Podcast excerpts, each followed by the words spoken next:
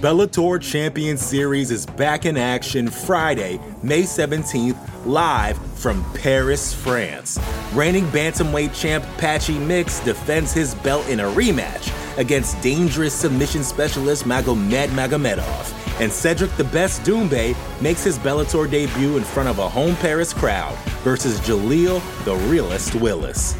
Don't miss the action live at noon EST on HBO here in the US. And visit Bellator.com slash watch for information on how to watch around the world. This is the very first time you'll be able to stream a Cedric Doumbé fight here in the US, so make sure you don't miss it. You're listening to the Vox Media Podcast Network.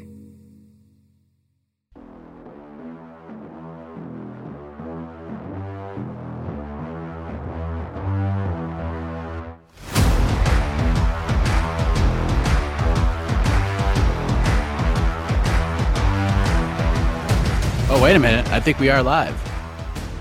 I think we're officially live now. Okay. Please tell me we're live. All right. If we're in the comments. Oh, I see us going live I- now. Okay, okay, okay. We're live. We're People, how much of that did you hear? How, I hope- view- listeners and viewers, how much that whatever we said about you, that was uh, we were joking. We knew we were well, obviously we knew we were live. Uh, anything I said about the listeners, the viewers, and May fans in general, uh, Jed Meshew, Jose Youngs, Ariel Helwani. Obviously, I knew we were live, and I was just doing a joke. You know, I was doing a little bit. So, uh, you know, whatever. We're ready to go. We're ready. And yeah, honestly, like uh, AK and I spoke for about like four minutes. We actually hit live. Let's go. Let's do the damn thing. And nothing was happening. I went and looked at the MMA Fighting YouTube page, and literally nothing was there. So I might have said some expletives that Mhm. Maybe you heard and maybe Yeah. you didn't. But I was not happy that this didn't start on time. But and it turned out all I had to do was push a yes or no on is this content like suitable for children. Isn't That's that it. That's all that stopped us. Isn't so we figured that out, and now we're good. So Uh, officially, officially, ladies live. and gentlemen, welcome to a special live edition of On to the Next One. We Man, are I- here on YouTube, soon on the MMA Fighting Podcasting Network, and maybe you'll get the expletive uncensored, unedited. I can't wait to hear it. intro. I really, uh, I really, I really picked the wrong time to start reciting my uh, credit card information and uh, and password. I don't know why I did that. I was just like, you know, it was like a vocal exercise because I thought we were off the air. But you know, hey, if anyone got it, uh, too bad for me. I, I've seen this sort of statement a lot. I, I just don't buy it. I just don't buy it. They will be fighting. Well, I'm sure Colby and and and, and Jorge uh, didn't buy it at the time either. So uh, Oh, thankfully, you thankfully you and I don't. Other than oh no, we have like a whole history of podcasts and videos, but like we don't have any like Instagram. We've never. I think people. We you know if anyone tuning in for the first time to uh, on to the next one, you know Mike and I have never met. He's my best friend. Uh, I love the man to death. We have never met in person somehow. So someday we will. You know, obviously there's a lot of reasons why I'm, I'm in another country. Uh, of course, COVID happened, so so- and it's just not conducive to work for us to just zip around for no reason. But I await the day when we can finally meet. And uh, no, we're not gonna come on. We're not gonna become like Colby and Jorge. No, So- absolutely not. But we're here to do some matchmaking. So if you're new to the program, we're going to do some matchmaking with the help of you guys, help from our usual listening audience, the community. They send in their picks, and we're going to go through some of the notable names coming out of last night's card Covington, Masvidal, RDA, etc. I am Mike Heck, the best friend this year, like the, the true best friend. This isn't like going to be used for a promo, okay? This is AK Lee, my actual best friend, the Prince of Positivity, and the co-matchmaker. So, how are you this morning? Are you are you feeling fresh? Are you feeling fresh after a long I had night? this. I just had this horrible uh, uh, visual of a of the promo now with you and you your audio being used. This is my best friend. I'm, this is not going to be used for a promo, and then like they warp it. This isn't going to be used for a promo, and they like put like a, you know a filter over the video and put devil horns on me, and you really you've really given them something to work with here, Mike. Uh, uh, uh, Mike, Mike, by the way, out there, Michael Conifray and uh, uh, Otno memes page on Instagram. Don't turn this into a meme. All right, Mike and I are not going to be are not going to be enemies. Don't do this. Uh, I'm doing great, Mike. We've been I don't know if people heard you know whatever uh, when we thought we were live, but uh, we've been covering this event for so long now. It feels like I'm really obviously all week, but just we've been on every preview show, we've been on every post fight show, Q and A. You've been you did between the links, which is a lot of 272 talk. Uh, literally, we just got off the air for what the uh, post fight show seven hours ago. About Uh, yeah, probably less, I mean, less. I think less we were done in less, less than less than seven hours ago, and here we are. But anyone else who, by the way, anyone here who watched the post fight show and is tuning back in for on to the next one, uh, my hats off to you. Thank you, thank you for joining us, guys. We love, we love, we do it for you guys, uh, and we love seeing that uh, you're listening, watching, and, and commenting. Leave your comments and, and matchmaking suggestions, please.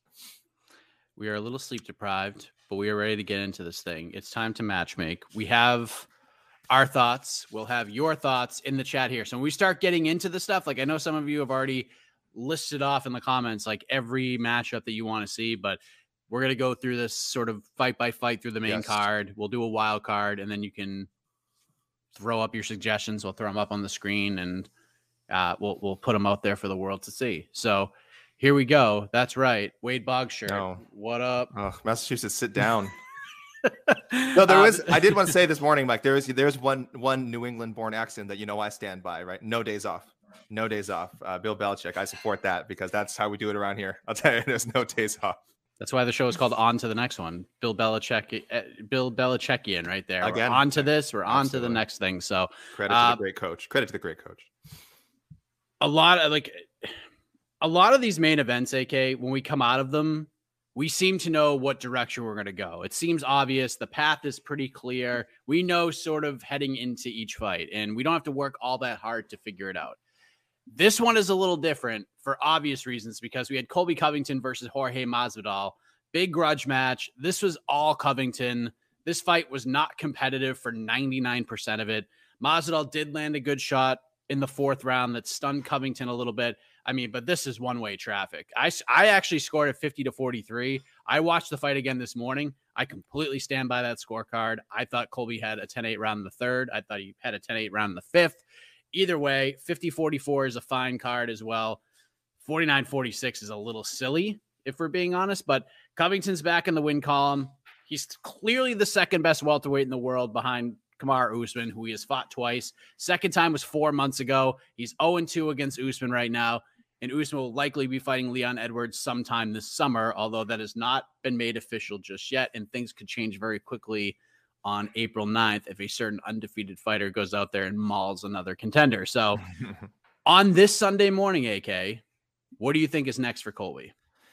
Uh, Mike, you're right. There, there, there, it doesn't feel like there's an obvious path for Covington, especially the way he kind of markets his fights and angles for fights. But he, but he has like sort of gotten the one. He, he at the end of the day, he kind of gets the ones we feel we need him to get. He got Usman twice. He got Woodley. That's a fight we always wanted to see. Maybe a little bit past his best before date.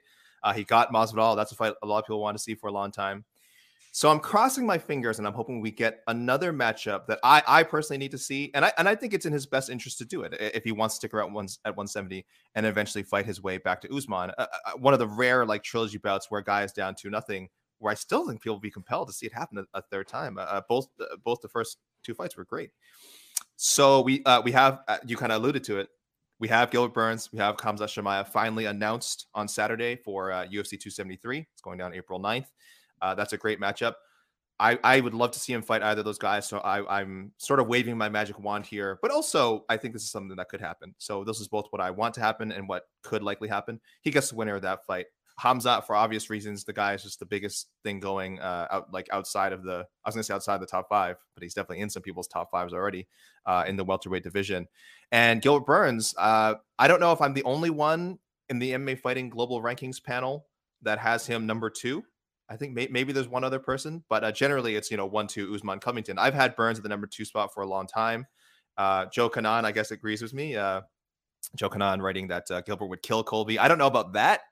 That again, I know it's uh it's a cliche at this point. That pace that Colby puts on is really enough to beat pretty much almost anyone except Usman. But I do think um, Burns is the more skilled fighter. I think uh, he would have to go to, you know, this would be a, he has to finish early for the win. Covington has to take it the distance for the win. That's how that, how it would look for sure. Um, but I think Burns number two, I'd love to see him get to prove it.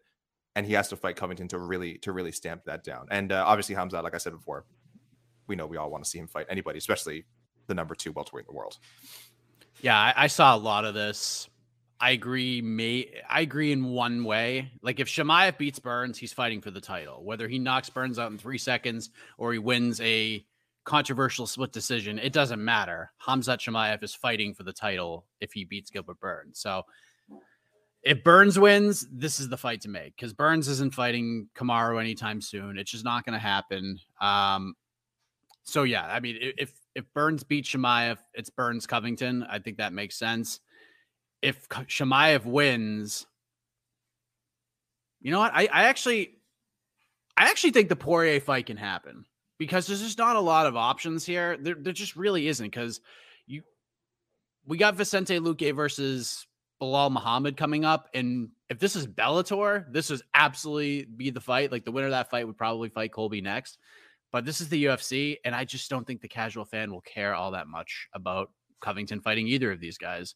No offense, it's just it's just the way that it is. Maybe Luque because of that just vicious knockout power, but I just don't think there's like I don't think there's a ton of energy behind like a Colby Covington versus Belal Muhammad fight because Belal's been out there just cutting promos on Colby left and right, and while the Belal fans and I am a fan of Belal myself or would be interested in seeing that. It's just not a drawing fight. It's just not something that people are going to be all that interested in. So I think the Poirier fight is interesting. Um, and I also think Colby's in play as a backup. Like if they book Usman Edwards in July, I think Colby could be the backup. If something happens and Leon's been kind of snake bitten in this whole thing, Colby could slide right in there and fight for the third time. So I will go with Poirier as my official pick. I'm not confident but money talks and a big bag of it at the tail end of one's career can kind of change some priorities and the way you you think and can kind of take over things you have said in the past. So yes, I'll go Poirier. Not all that confident in it, but there's just not a ton of really good options here. And for Masvidal, AK, this is super easy. If Usman beats Leon, it's a no-brainer. It's Masvidal, Leon Edwards. We have to put this thing to rest officially. That's my official pick. But if Edwards somehow pulls off the upset and wins the title, my backup, my backup school, if you will, is uh, Wonder Boy University, the rematch between those two guys. What say you for for Mr. Gamebred? It is such malpractice that we have not seen Jorge and Leon Edwards fight yet. Uh, again, I know there's probably reasons why you know Leon's missed time for various reasons. Masvidal sort of started trending in this other direction. He just got so white hot, but man, it really feels like that should have been done. Eh? What what a strange grudge match not to capitalize on that amazing backstage confrontation. Um, yeah, for him, uh, I, would kind of throw it Robbie Lawler. I, I, I don't know how active Robbie plans to be or how picky he plans to be with his fights. Where uh, you know just generally where Robbie Lawler is at that the stage of his career. I just think it'd be a great fight, fun fight. No strings attached outside of the outside of the uh, octagon. You know what I mean? There's no no big storyline. Maybe they could dig something up but I kind of need a refresher after all the, I mean, the excellent, the excellent, um, you know, videos we got on Covington and Masvidal's past. Big, big, uh, big props to the UFC marketing team, production team. Uh, they did an, excellent job with that. Um, so very happy with what we saw, but I need a detox. I need a detox. Uh, that may be the theme of some of my other picks, just to give a little tease there. So, um, but yeah, I would love to see a fight between Lawler and Masvidal. Uh, it, it just, just to maybe not next, uh, but before both guys' careers are over. I really, uh, I really would like to see that happen. Um, I want to address a couple of comments. One, a guy sending in questions. Just, I would say, just kind of wait until we're done our matchmaking segment. We'll feel free to spam questions later, spam questions, suggestions later. We will get to them. And NBK Outlaw saying uh, UFC is MMA based, not striking only. Uh, Jorge stand up is also being exposed lately. Guys, listen, this is part of my campaign here. We got to stop mixing the martial arts. We're, we're mixing the martial. I mean, a little mixing the martial arts is fine but it's just almost too too much mixing martial arts. Hashtag keep the martial arts apart, guys. All right, I'll I'll put that up in the chat. Just I'm just you know I'm just saying this mixed martial arts thing. I don't know if it has much of a future. I think the UFC's first option would be to book Poirier versus Nate. I think a lot of people want to see that fight. I, I think that's cool. That's probably like my first choice. But again, you're dealing with Nate Diaz, and if Nate doesn't get exactly what he wants, he's just not going to fight, and he's fine with that. So I'm going to bank on history here, and uh, that'll be the backup plan. Colby gets in there and they just they just make it and they just give Poirier a big bag of money. So yeah, that's gonna, yeah. Sorry, I should I'm gonna say sorry. I, I, actually don't mind your Poirier pick. Like you say, I know you don't feel you're not like 100 percent on it, but the call out makes sense. Again, there's it goes the opposite of what I'm saying. A no drama fight for Masvidal.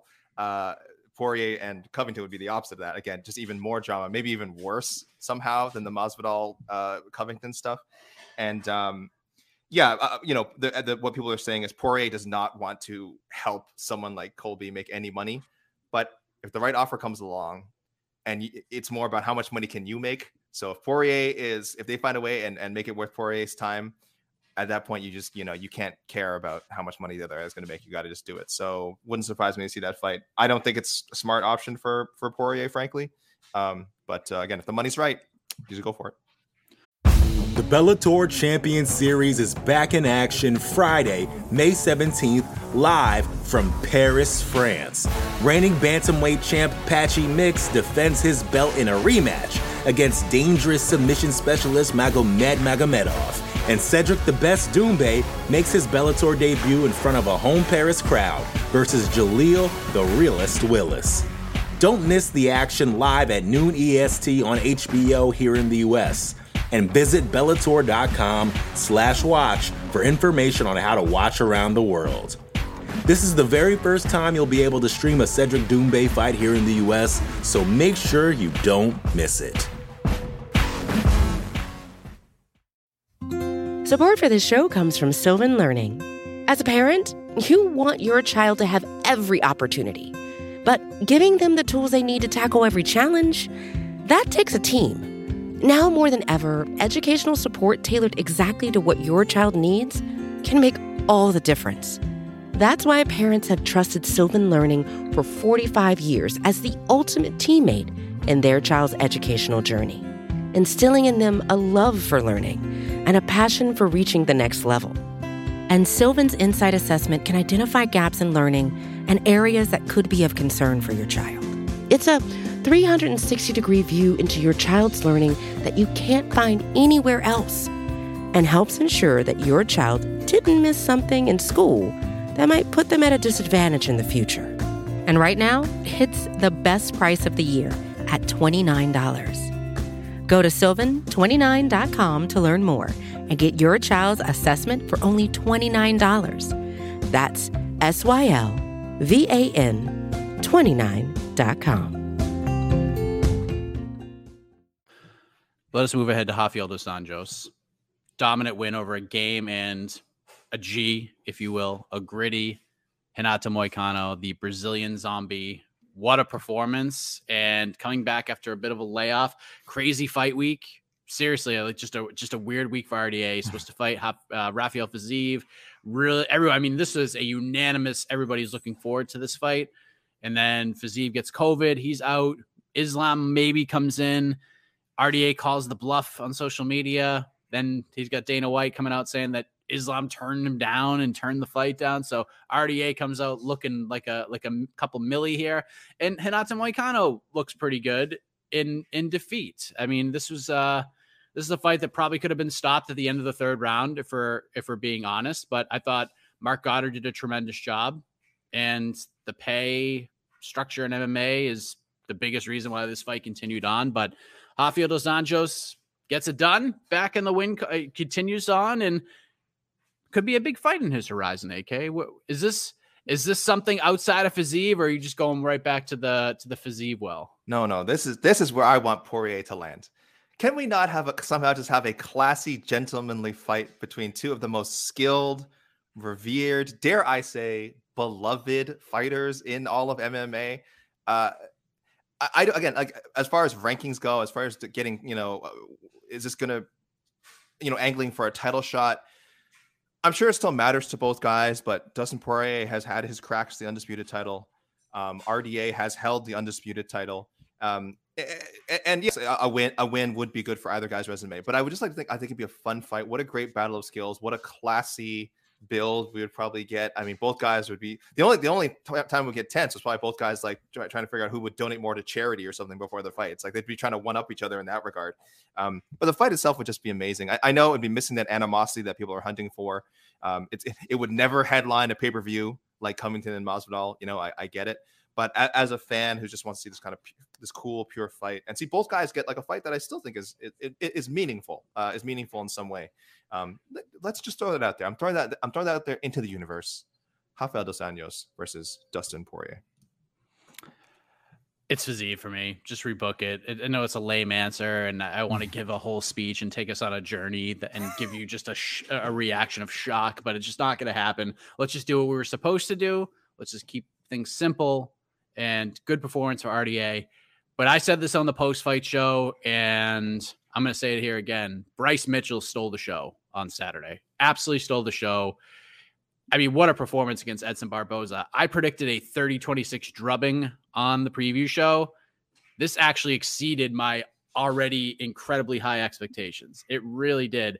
And to the point where a 30 27 scorecard scored for Bryce Mitchell Oof. was probably the most egregious scorecard in the entire thank you. on the entire event. Like it really was. It's so bad. 30 20 this this was much closer to a 30 25 than a 30 27. This was a one-sided beating. This guy is a problem. Thug Nasty deserves a top 10 guy. And I think Josh Emmett is a perfect test because not only can Josh knock your block off, but he could wrestle too. And he can defend wrestling.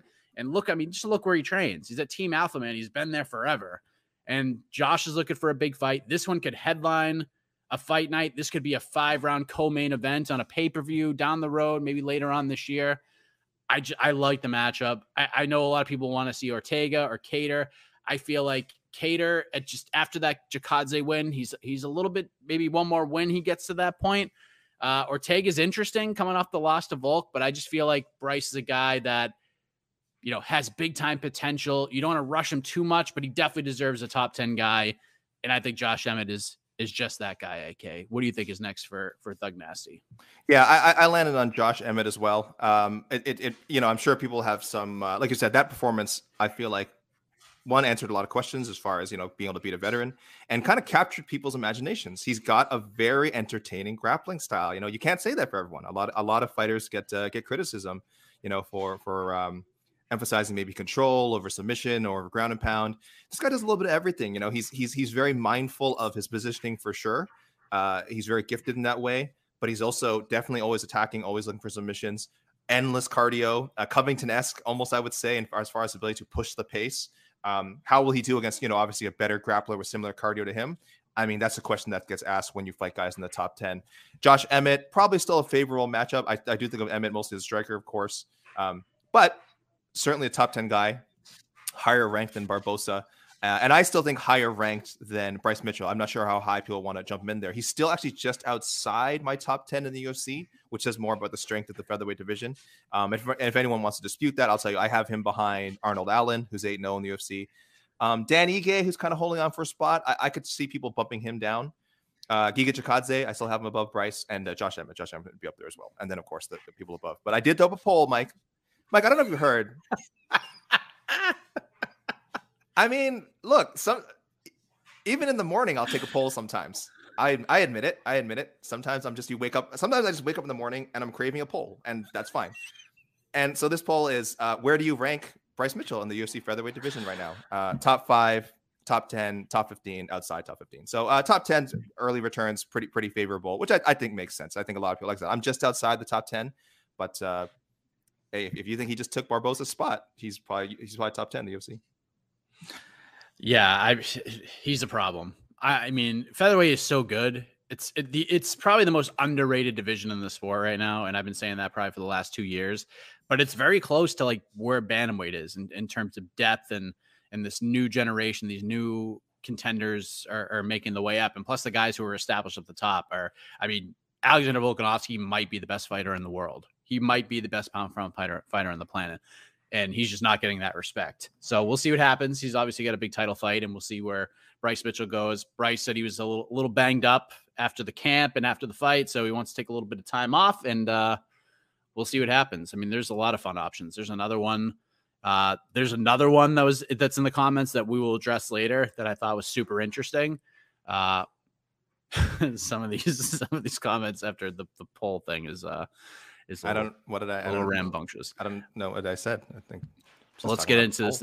Let's get into the UFC welterweight debut of one Kevin Holland oh. because that fight was crazy. This is probably the fight of the night, in my opinion, with Alex Oliveira. That first round was nuts.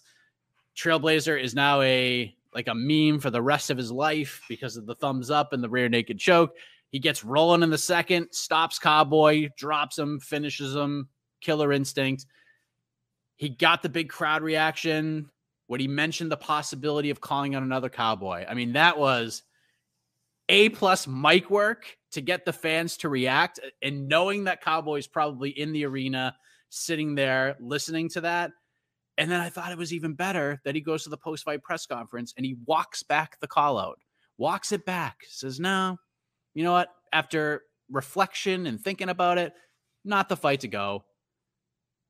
But what do we do now? Because this is kind of tough because Kevin Holland has been kind of an enemy of Otno because 170 looks to be the perfect weight class for him. And the more he gets used to the cut and the more he gets used to getting in there and competing, the better he's going to get at 170. But he could also show up this Saturday at that apex and fight at 185 if something popped up and the money was there. We've talked about banning this man from this program, AK. So, with that said, he is on the docket this week. What do we do with him now? You you almost you almost said what I was going to say uh, when you said that he could fight next week. Uh, let me say you're right. We have almost banned him for his his pro, his matchmaking proclivities. Let us say he's just he's just willing to fight all the time. It really messes with our show. We kind of like to project, oh, who will someone fight on like a normal fight schedule, like two or three months from now? And Kevin Holland was just completely ruining all those conversations uh, la- uh, two years ago. Excuse me. So two years ago, when he fought five times in one year, there was no guessing what he was going to do next. He got a temporary ban, but he is back. Uh, will he be more moderate with his uh, contract signing now? I don't think so. So, Mike, I'm actually looking past this weekend to next weekend. Uh, Gunnar Whoa. Nelson, yes, Gunnar Nelson is looking to come back uh, from a very, very long layoff. He unfortunately lost his opponent, uh, Claudio Silva. I think the UK needs to get a little taste of Kevin Holland. I think we need to see. I think we need to get a, a, a hello, governor, from uh, from Kevin Holland. Put this man on a plane to England. Give him the gun. Give him the Gunnar Nelson fight. Uh, it's a yeah, a hell of a tough challenge for him. Obviously, Gunnar Nelson, an elite grappler, but Holland, we said he's had all he has. All, he's beaten great grap. He's beaten good grapplers, not good wrestlers. Um, thinking about like Jacare uh, at uh, 185, and I think at 170 he has all the tools to be contender. That's what we keep suggesting. Let's give him. Let's give him another veteran. Give him Gunnar Nelson. Uh, see, see, we'll see where Gunnar Nelson's at uh, after such a long layoff. And uh, I think this is a win is a little bit higher than uh, Cowboy Oliveira. So he's jumping in th- this is not just what should happen, Mike. I'm predicting this week we will hear Kevin Holland's taking that uh, Gunnar Nelson fight. Interesting. And for the other comment, uh, he did get a bonus. He got a performance bonus, but I, I, he they, he probably should have double bonus because that was the bet. That was the most entertaining fight of the night, no doubt about it. And it didn't go full three, but I mean, if we're talking about entertainment, if we're talking about like which fight we're going to go back and watch again, it's probably the Holland Oliveira fight over the main event. Just just saying it, but there you go. Uh, I liked his idea from the post fight presser. D Rod, Daniel Rodriguez, man's been out for a little bit. He's dealing with some injuries. I know he had uh, some uh, some hand surgery. He's coming off the big win over Kevin Lee in August, and Rodriguez has top 15 potential. He's got a tremendous story. The dude is like, I mean, he's a, he's like a Diaz. Like you know, you walk up and you talk to this guy for five seconds, you're like, this guy's a fighter, no doubt about it. He's a fighter. He's got top 15 potential. I think he was ranked in the UFC rankings. I think at one point he was in the only rankings that matter, maybe for a month or so after the Kevin Lee win. But then just the inactivity kind of knocked him out of the top 15 in the MMA Fighting Global rankings. But I like the matchup. And let us not forget, Kevin Holland was going to drop to 170 and fight Daniel Rodriguez in May of 2020. Like when the pandemic started, he got a big win over Fluffy Hernandez, and he was going to drop to 170 like a week later or two weeks later and fight D Rod at 170. Then he got hurt and it didn't happen. So we can go back to that well. There's a little bit of a story there, and and we could do it. I like the fight. My only, my only uh cav- my only nitpick of that is I want Daniel Rodriguez to fight someone higher ranked. I think I've been pushing for that for a while. He's in my top 20 uh, in the UFC, and uh, this win for Kevin Holland does not put him in my top 20 actually because I mean, obviously didn't have I didn't have Cowboy Oliveira there, and maybe his middleweight success should carry over. So I would understand if people rank him highly, uh, Kevin Holland.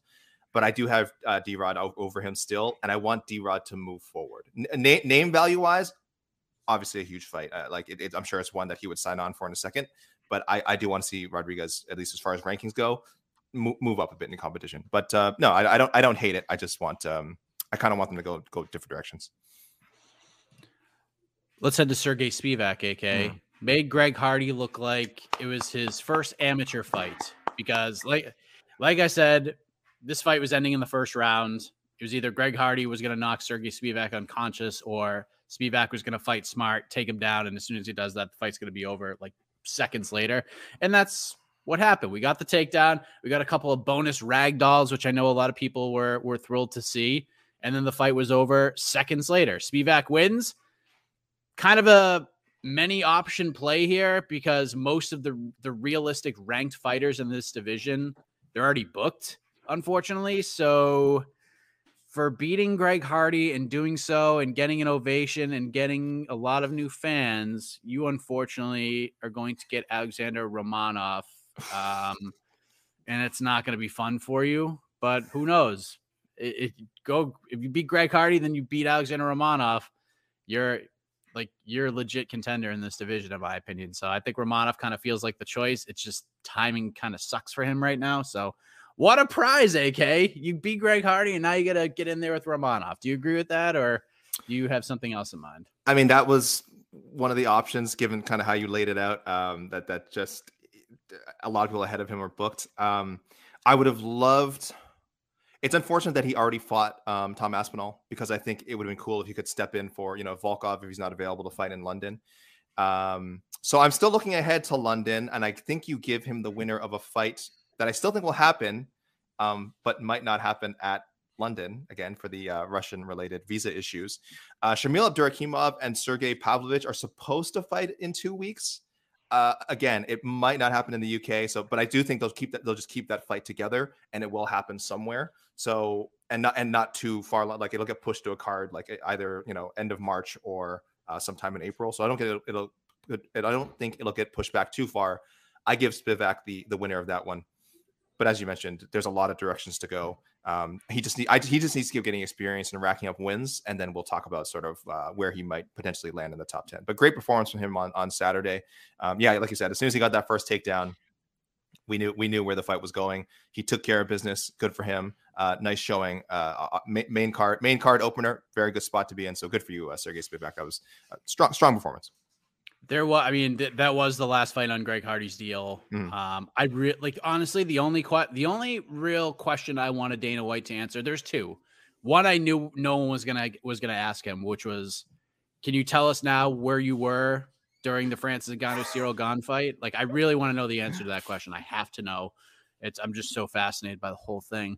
And the other question I wanted to know was what do we do with Greg Hardy? Are you going to re-sign him? like at least try to get some sort of response out of Dana. Someone asked him if it was the last fight in his contract. Dana, I think Dana knew the answer, but he didn't say it publicly. Reached out to his team. He was hoping his team didn't know, and they they did clearly didn't. And no one followed up. No one followed up. Like, what are you doing? I, I was like, yes, we're finally gonna get the answer. We never got it. So I don't know. I, I don't think Greg Hardy is long for the UFC moving forward, but this is the UFC. It is 2022, and we might see him get re-signed. I just I don't know why. Yeah, if, if, he, he takes won, a pay cut, yeah. If he if takes he, a pay he, cut, or, or, yeah, or even yeah, if he if he says I'll, I'll, I'll fight for a little bit less, uh, the UFC would be happy to bring him back. They, if they cared about the quality of his fights, he would have been cut a long time ago. Um, you you said you said on the shows leading up, he has a name. You know, he has a name outside that that people know outside of MMA maybe for the wrong reasons. Um, you know, not just the NFL, but of course the the business that sort of uh, played a part in getting him. I shouldn't even say the business. The, the the the beating of his girlfriend that got him that played a part in him being exiled from from uh, the NFL. Uh, so I don't know if they. I, I don't think it's a stretch at all to say that they've sort of played up on that notoriety. Um, so yes, if he comes, if he takes less money, for sure they would. They, I think they would give him another shot. Um, and at the very least, stop putting him on main cards. I know we know we we explained why they do it. It's still not necessary. I hope they don't do it. I hope they just let the guy walk, and I hope the guy, frankly, just gets out of MMA and we never have to talk about him again. But that's wishful thinking. Uh, it is a business, and uh, there is a business scenario where he's uh, still part of the UFC. He should go to boxing. Like he should go to boxing. Like, he should maybe... go away out yeah. of the public. I mean, if you're gonna stay in combat sports, you need to go to boxing. I don't like mm-hmm. the BKFC idea. I mean, sure, fine, why not?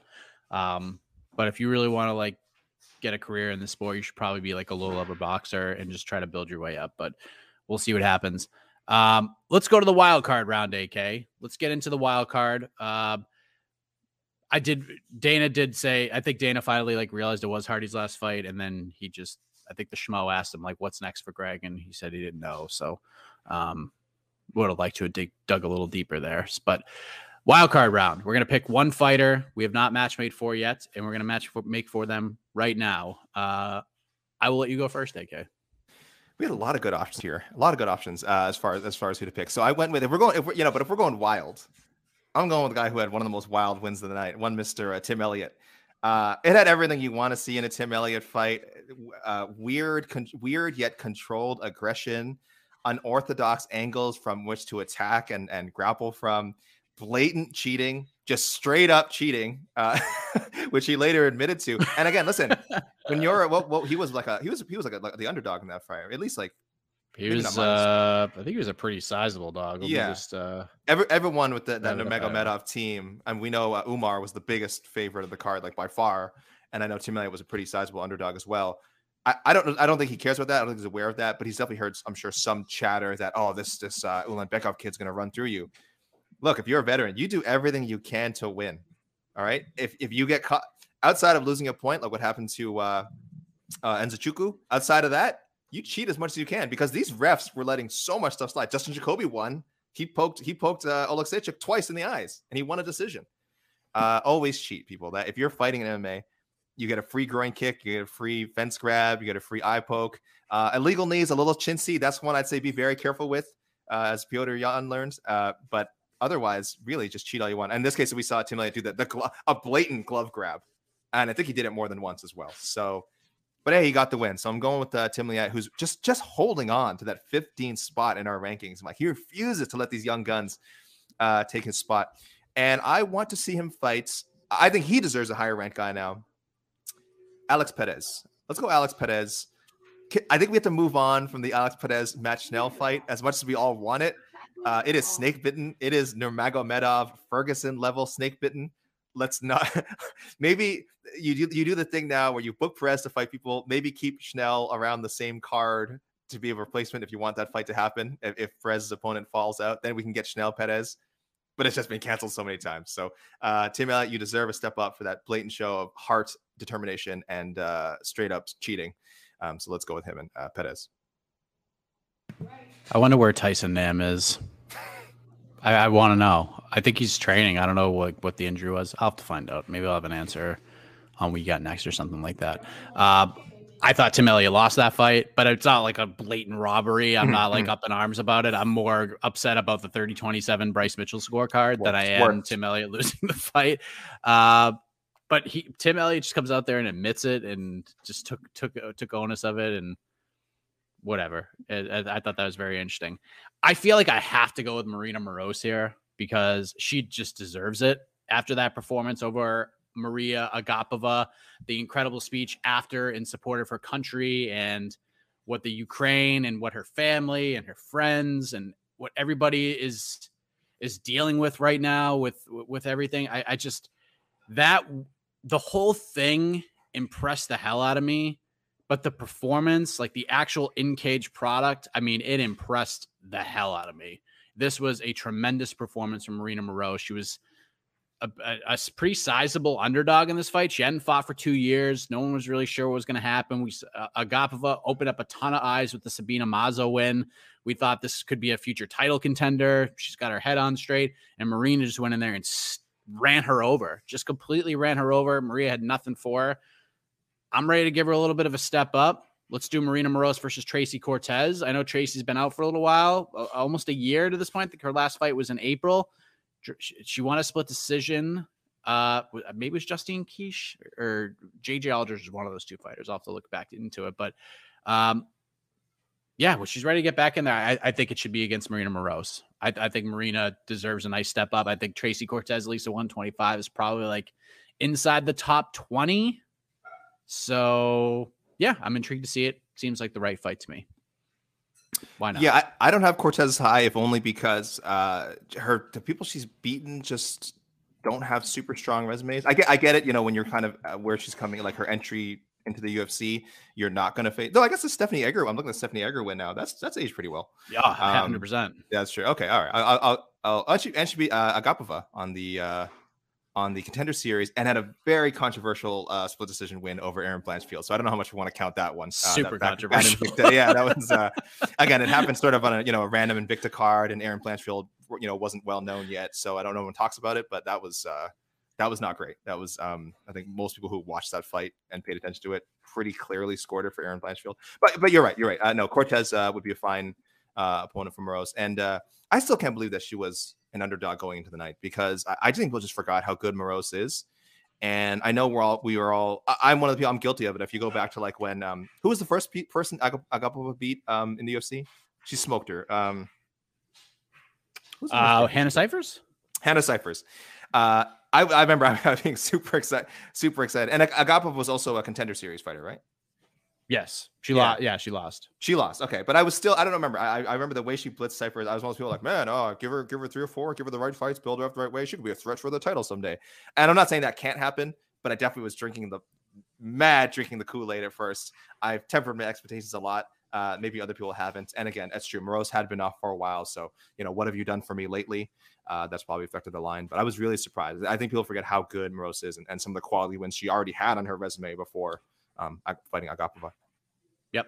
Great performance. Good on her. And a lot of people uh, comments about the cheating. Jed and I, our entire Twitter spaces on the the, the prelim pregame is about cheating. Like there's some sort of cheating yeah. or like like potential points being taken away in like every single fight. Uh-huh. Every single fight. Yeah, you know, I'm sure I heard I heard uh, Tim Elliott was so he was guilt stricken after Mike. Actually, he was so guilt stricken. He was really upset about it. Like, oh, what did I do? I can't believe I cheated. And he had to wipe his tears with his uh, his win bonus check, the extra yeah. check. He had two checks. He had the he had the show money and he had the win money. And I hear he, I heard he used both to wipe his tears. So uh, very sad. You know, too bad he had to cheat to win. I'm sure he's I'm sure he's really he really regrets it. Um, but that's the thing. Like, why why not do it if you're there's no penalty for it?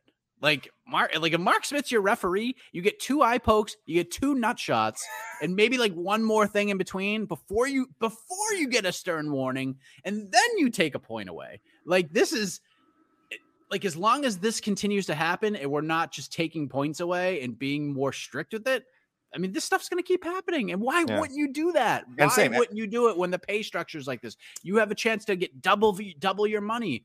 Why won't you grab a glove or grab the fence or maybe poke an eye. If you're not going to get a point taken away, what the hell? I mean, why the hell not? Yeah. Do you think when he's putting an extra steak on the table for his daughter that he's going to be like, "Oh yeah, oh sorry, honey, I just want you to know I had to cheat to to make this." No, who cares? I mean, I mean, Umar cares, and, some, and I, am not saying the fans shouldn't care. Fan, fans, if you're upset about this, that's more than fair. Cheating is bad, but cheating in MMA to make money, to win fights and make money, that's just that's that's a fact of life. Until Mike, as you mentioned, the pay structure, until both until the pay is raised for both guys, uh, and there's not so much a consequence for losing where you literally lose half, potentially half of what you could make.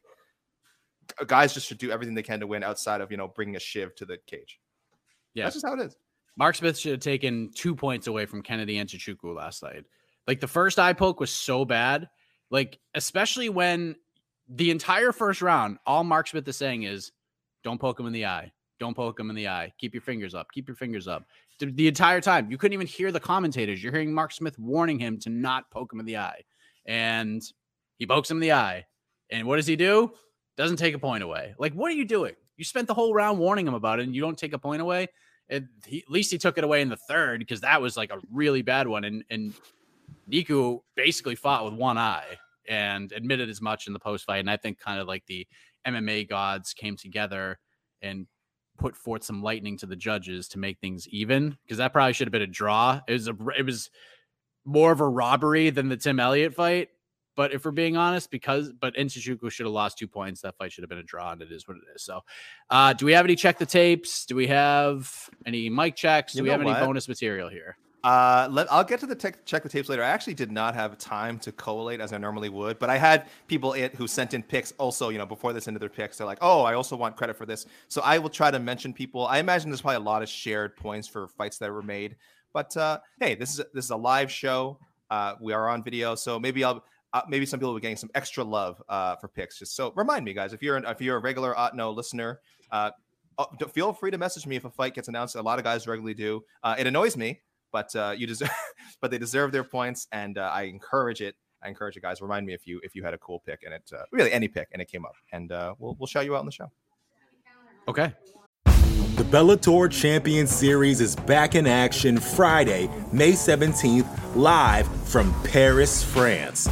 Reigning bantamweight champ Patchy Mix defends his belt in a rematch against dangerous submission specialist Magomed Magomedov. And Cedric the Best Doumbé makes his Bellator debut in front of a home Paris crowd versus Jaleel the Realist Willis. Don't miss the action live at noon EST on HBO here in the US. And visit Bellator.com slash watch for information on how to watch around the world. This is the very first time you'll be able to stream a Cedric Doumbé fight here in the US, so make sure you don't miss it. Do you want to give the standard disclosure? Yes. Uh, yes. Oh, sorry. One second. Uh, yes. the People. listener picks? especially yeah, especially for people again tuning in for the first time. Uh, guys, we like to emphasize talking with the winners, uh, unless it's a title fight or a big fight like this one we had on Saturday. And then, yeah, of course, we welcome uh, suggestions for the the main event loser.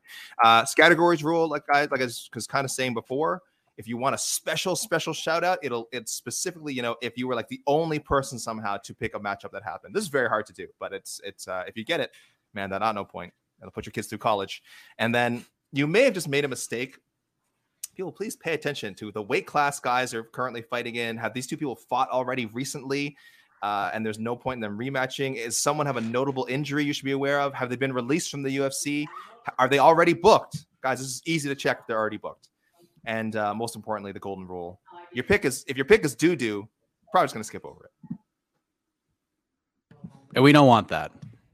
We don't nobody want wants that. that. nobody wants that We'll get into it. Umar, I know we see the Umar questions. The the listeners, I'm sure, have lots of suggestions for Umar, so we'll get into it and you guys Oh, can uh, react. Go ahead. By the way, 60% say Bryce Mitchell comfortably in the top 10, 28% top five. Wow. Okay. Top five.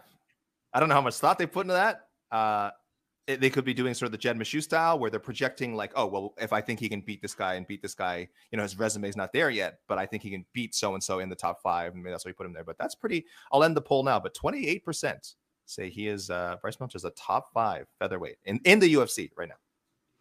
All right, let's get into this. Let's get into the peeps. Uh Jacob Binney. Hey Mike, first time submitting an not no pick. Kevin Holland versus Jack Della Maddalena is the fight I need to see. I'm too many beers in to remember if Della has a fight book, but I feel his skill set outmatches Holland and he would steal his hype and catapult him in the top 15 with the win over Holland. I don't think the Oh. UFC would be really looking to do that with Holland at 170, but who knows? Uh, also, after watching Turner piece apart my fellow Aussie and the way he did, I would love to see him push into the top 15. A fight with Hack Paras would truly see how he fares with the elite of the division. I think Turner's way beyond Hack Paras at this point. Um, cheers, Jake Benny. P.S. It's pronounced Melbourne, aka Melbourne. Also, Aussie is pronounced Aussie. And said I listen to Otno every Monday on the way to work. Cheers, guys. And to add to that, Bryce Mitchell versus Giga. I think Giga was exposed when he met Kattar, and I think Bryce is a serious problem in this division. It's hard to throw him in a fight with someone in the top five of the division, but with the win against Giga, the top five cannot deny him. A lot to unpack. there. Gigo's ex- no, that was a great fight with. Come on, give credit to Kattar. Let's not say that Giga was exposed. Stop it. Um, what was the other? What was the other thing you said before about? Oh, I I, I had a Melbourne? point to make. Melbourne, yes. Uh, we didn't we have another viewer on a previous episode say don't say Melbourne. Like you guys, if you're not from Australia, you can say Melbourne. Yeah, I don't know. this- Now, now I don't know what to believe. We had another Australian viewer who was like, who was like, if you're not from, if you're not from from there, uh, just stick with Melbourne. You know, you don't need to kind of say it with the Australian accent. And now this person's saying we should say Melbourne, and I like saying Melbourne. So should I just go with what I like? I don't know. Maybe I'll throw up a poll about it. But I got another poll. I'm gonna throw up another poll. Ask people. go ahead, Mike. I'm just gonna tell people uh, where they rank Umar, where they rank Umar after last night. Uh, okay. Yeah, this is like is pronouncing Israel Adesanya's name all over again. I keep Uh, switch, I always switch between the two pronunciations. It's so bad. Uh, hi guys, Francesco, our fan from from Italy. RDA versus Michael Chandler. I mean, it- that makes sense. I know they're talking about Chandler Ferguson, but it's not official yet. So RDA versus Chandler makes sense. Uh, Spivak versus gets the Arlovsky test. Holland versus Alex Morono. Uh, I don't know if they train. Well, I don't. I don't think they train together, but no, they don't. They're they both kind of train in Houston, but I think at different gyms. And I know Holland's kind of more in the Fort Worth area, but I just been doing some different traveling. So yeah, we could see that fight. Uh, Turner versus Grant Dawson. I actually like that idea a lot. Uh, Nurmagomedov versus De Andrade. Douglas Silva De Andrade. That's a fun fight. Jacoby versus Ryan Spann. Elliott versus the winner of Manel Kape versus Su Mudaerji. Marina Yeah. Moroz versus Erin Blanchfield, AK. Uh, uh, yeah, I don't mind it. Like I said, I think it'd be too early for Blanchfield. Again, people real. I think Blanchfield is great. Uh, I don't think she's ready for a Marina Moroz yet. Um, I know some people are super, super high in her. She's what twenty now? She's she even twenty? I think so. Yeah, and she's looked dominant against the opponents she's faced, but uh, the opponents she's faced are pretty low ranking, uh, to put it kindly. Um, and she and I still need to see that. I, like, I want to see the extra gear where she's finishing. Um, you know these these uh these fighters that are in the same tier as her, dominant for 22. dominant. 22 oh sorry 22 dominant decisions great uh, uh, that shows a lot too i want to see her if, let, let her finish a couple of opponents in the sort of the bottom tier of her division then uh, you put her in there with the Moroz. I do think Moroz is just is just too much for her. Even even physically, I feel like um I know Blanchfield's a really good athlete, but she's still growing into her body. Let her let her let her you know get closer to her athletic prime first before we're putting in there with tough fighters like Moroz, who is in her athletic prime. So I don't I don't love matchups like that, and, and I'm on high, I'm as high on Blanchfield as anybody.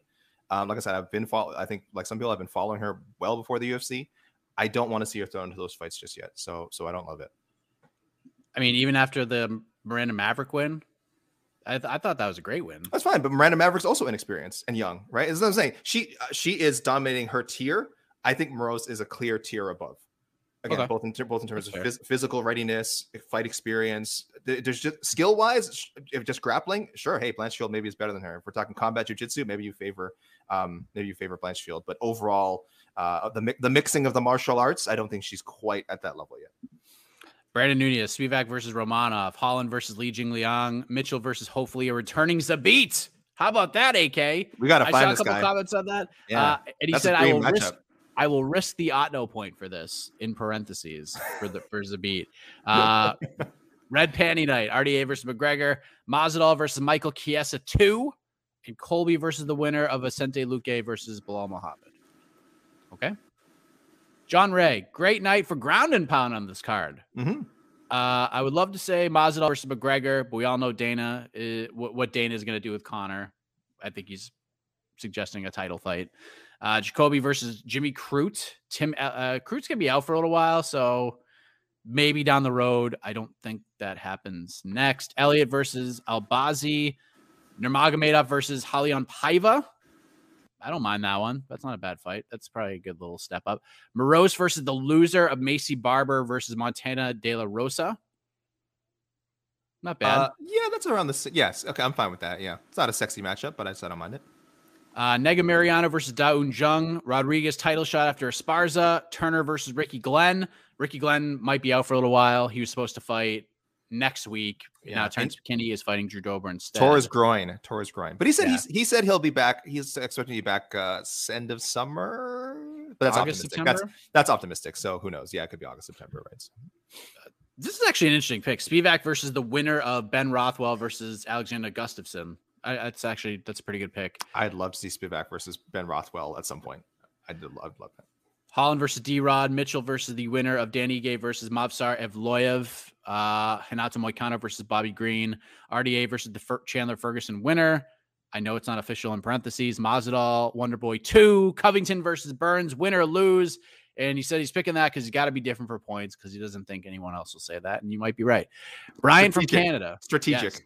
Got to get those Otno points. Got to get Oh, those hey, hey, Otno Ryan points. from Canada. What's up? Ryan from Canada. Hey, K- aka Mike. First of all, thanks for not going too hard on me last week. Love being a contributor to the mm. show and hope it continues for a long time. Second, my Islam statement is kind of a troll, kind of not. I haven't been into MMA for super long. I'm still young, although I always watched GSP as a kid, but Khabib got me really into the sport and I want to see him come back. And if Islam has the belt, there's no chance. Sad face, sad face. I do agree there's no denying he is next for the title. Wild card pick in honor of the men and women fighting for Ukraine right now. Marina Moroz versus the winner of Molly McCann versus Luana Carolina. Kevin Holland versus the versus Khaos Williams, win or lose against Randy Brown, which we found out that fight was happening on that Phoenix card, UFC 274. That is a terrific piece of business right there. Really looking forward to that fight. My eyes lit up when I saw that. Uh, Bryce Mitchell versus Josh Emmett, RDA versus Fiziev. Just rebook it. Great fight for 275 in Singapore since Fiziev calls Thailand home. Uh, I mean, it makes sense, but I mean that'd be kind of cruel to do to RDA. Dude, like, did you a big favor? Now you're gonna send him to Singapore on like less than two months' notice to go, or right around two months' notice to fight Fiziev in basically his home area. Yeah, not a big, not a big advocate of that. Covington versus the winner, Luque Muhammad. I don't need another cringe matchup. Colby versus Diamond. Uh, to be fair, and Leon is next for the title. And if Khamzat wins, he'll be after that. So Luque or Belal going to have some time to wait. So let's make this matchup keep the division moving. P.S. Sorry for the long message. Marcus. Oh, before you get to oh, uh, is Oh, Marcus, the master of the spreadsheet. Yeah, I guess. Uh, you, threw, you, you threw up a comment, uh, uh, and a few people are mentioning this: Mitchell versus Ryan Hall. Uh, why do people want to end Bryce Mitchell's career? I don't understand. Why do you want to see Bryce Mitchell get like his his his arm ripped off, or his Achilles tendon shredded, or his neck broken by uh, the goat Ryan Hall? Uh, no, guys, come on. Bryce Mitchell uh, has a promising career ahead of him. Let's not throw him in there with uh, with the Ryan Hall just yet. Come on. Now. Marcus has some interesting picks. He's got Oh, Masvidal, ver- versus RDA, but then he has RDA again against Islam Makhachev. He's trying Oh to my god, block this, block this guy. Trying block to cheat. Marcus, you keep spreadsheet. This guy, again, for new listeners, this is our man Marcus who sends in these lovely organized spreadsheets of his matchups. Uh, if you're gonna have a spreadsheet, you can't be doubling up like that. Holland versus Wonder Boy.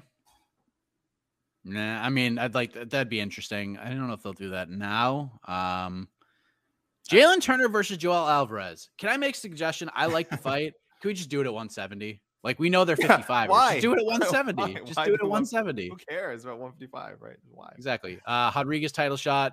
Uh, Niku versus Oleg Zaychek. Sure. Rodriguez Moreau- title shot. Hold on, hold on. Rodriguez title shot. Guys, come on. Oh, oh, uh, oh, winner, uh, winner. After, Uh, Anytime after. people say that, I'm sorry. I got triggered. I got triggered. Yeah, they. I think the, the funny thing is when people say that, they they do it in their mind. Like we all think Namajunas Esparza has like already been booked, and like the scary thing is like it hasn't. It's not official. Excuse. Block it. Hold on. Let me mute this. No, get out of here. Get Bertrand 850. Get out of here. So Bryce Mitchell wouldn't be. We're getting, we're getting, we're getting suggestions in here. Okay. There's There'll a lot of- be- a lot of lots of Umar picks. Trust Look me. at this recency bias. Look at this. Here's one right here. Bryce Here's one right here. Umar Nurmagomedov versus Ronnie Yahya. Hani Yahya. Yeah, yeah, that's a really There good veteran. go. That's a good yeah. one. I mean, I Elliot think Umar again Perez. would be a massive favorite, but yeah. Elliot Perez, Ludovit Klein. He got two options again: a featherweight option, Kulabau, lightweight option, Mike Davis, uh, Dustin Jacoby versus Ryan Spann, and he has to check the tapes. Gerald Meerschaert versus Krzysztof Jotko. If you pick that one, I'm not even going to go back and look. I'm just going to assume that you picked it. So I'm going to say that's a group point. Again, like I said, normally I go back Yeah. and- and look, but I didn't have time uh, to look back at the past uh, Otno picks. I'm pretty sure that's a group point. But uh, but yeah, shout outs to Marcus if it's not. Uh, he's the one who gets mentioned. But I think all our uh, Otno listeners get to uh, get a fraction of that that pick. Jared Biagin, Jorge Masvidal versus Daniel Rodriguez. Again, yeah, yeah. See, I actually like that more because, like I said, I want D Rod to move up in the rankings. Now, I don't know where people are going to put Masvidal in their rankings after that drubbing on Saturday. I'm not sure how high they had him before that. Frankly, I, I may have had him higher higher in my rankings than most. Some people may have already bumped Masvidal um, out of the top 15. I don't know. I know. I know some people view some of those uh, wins like over Askren and Till that they haven't they haven't aged well. I don't necessarily agree. Um, so I, I would. Uh, I still think that's a bump up for Rodriguez. Certainly in, in terms of star power, it is. I love that suggestion, uh, Gerard of D Rod versus uh, Jorge Masvidal. I don't think Masvidal would take it. Not just say Yeah, wouldn't take it. mean, It should, I is, mean, I isn't gonna know. isn't gonna camp. He won't say no. I'm sorry, but is not gonna campaign for it. He's not going out of his way to uh, to fight uh, Daniel Rodriguez. Unfortunately. Uh, Holland versus Niko Price. Sure. Spivak versus the Abdurakhimov Pavlovich winner. Turner versus Ismagulov. Uh, Nega Mariana versus the Rountree Roberson winner. Umar versus Raoni Barcelos. How about that? That's a fun fight. There's some really that- good veteran names for Umar. I hope they book him the right way because you do Yeah, have a I like the Barcelos here. idea. Yeah, like uh, Kelleher, he kind of just fell into that fight because they just kind of threw it together. But that, like, I loved that as a test. I, I said that before. Like, I love that as a test. I thought Kelleher would do a lot better. So seeing him run through uh, Kelleher did a lot for me. Like as far as uh, how how good uh, Nurmagomedov is, because I thought he was a really big step up from guys that um, Umar had beaten in the past. Uh, uh, and- I and I think Sergey Morozov is really good, but um, as far as experience goes, you know, UFC experience, Keller has so much of it. Umar made him look like he was a UFC debutant. That was amazing. for sure. Um, and then he likes Klein staying at 55 fights fight Steve Garcia. Drew Hilty. Beef was in fact very real. Colby versus Dustin. They both get a bag and can headlight a pay per view at that fight. Sure. Masvidal, no clue what to do with him. I guess Leon if he loses to Usman. RDA versus Islam. Islam should get the next title shot, but since it seems like he's not going to, they could duke it out for number one contender. What? No love for Beneil Dariush? Come on, man. Come on. Hey, what have you done for me lately besides get injured? Sorry, Beneil, you're out of the equation. You're out again. You're out of the equation. sucks. I know it sucks. He's an incredible. He's an incredible win streak at lightweight. Some of uh, uh, very high quality opposition too, and some. He's had everything you. Uh, Beneil has had everything you want in a title contender. Exciting performances, finishes, high ranking opponents, long win streak. He's just had really bad luck. He's had really bad luck of, of again health wise and getting the right opponent and uh, getting that like that one right opponent to get that title shot. Obviously, Islam was the one. He beats Islam. He's locked for the title shot. Now he gets an injury, and we don't even know when he's going to fight again. So, um, you know, best of wishes to uh, Beneil. Hopefully, he can come back and, and get a good opponent and doesn't become the sort of tale where like, oh, he was, you know, we're talking about this two years from now. Remember how close Beneil was to a title shot, and then all this stuff went wrong. He never got it. So it happens to a lot of fighters. Hopefully, not him. Yeah, this right here is the key to success this morning. Oh, the listen, biggest freaking coffee hey. you could find. I'm only drinking water, boys. I'm only. I almost poured Wow. water all over my. No uh, cheating. No cheating No. for AK. He almost I'll- broke I'll- the computer, but good. I know, right? I almost. poured- No, listen. I'll have. Uh, I- I'll have something. I'll, I'll have an explanation for how we're awake. Um, when it gets to my part, but I, Mike, please go on. I don't want to interrupt. The, Oh, okay. Mike, yeah. Uh, Moicano, absolute dog, deserves a nice break and a backroom bonus. Matched him up with CDF last time. Still think that's a good fight. Timelines match, sure. I like that fight too. Uh, Thug Nasty versus the Boston finisher. Calvin Kattar. Spivak gets the Arlovsky test.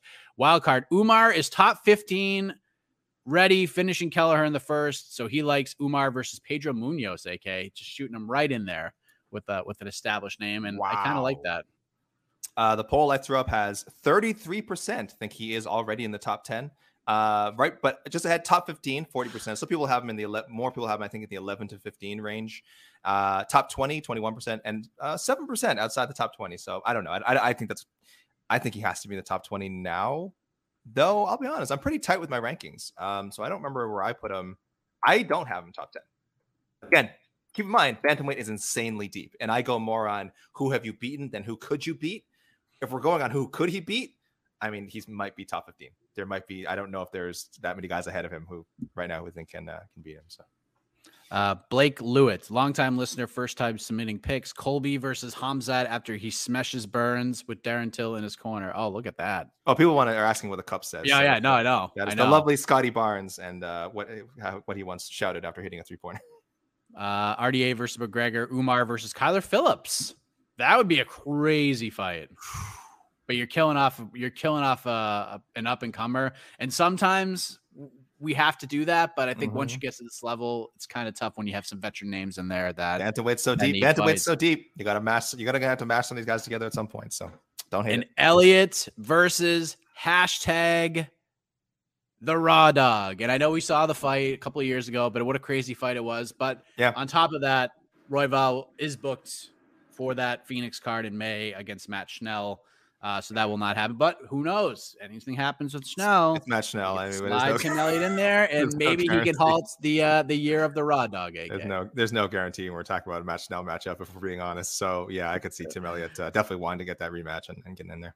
And uh, this is my favorite podcast. Keep killing it, friends. I appreciate that. Daniel Markulis. Before I start, I just want to say, Mike, you are one of maybe five people in my life that have pronounced my last name correctly off the bat. And are pronunciation elites. So for that guy who was trolling us for the for the pronunciation comment, look at that. Look at Daniel Mark. Hat tip to Jon that? Anik, by the way, for a lot of the fighter pronunciations. Because I'm just saying, I think a lot of us in the media, when we have when we don't know how to pronounce someone's name, we just watch the weigh-ins or we watch the you know broadcast. We're like, how, or go back and watch a fight on like Fight Pass. How did Jon Anik pronounce it? And he's usually right, what 95 percent of the time. If, if he's wrong, it's because someone gave him bad information, not just because he's pronouncing it wrong.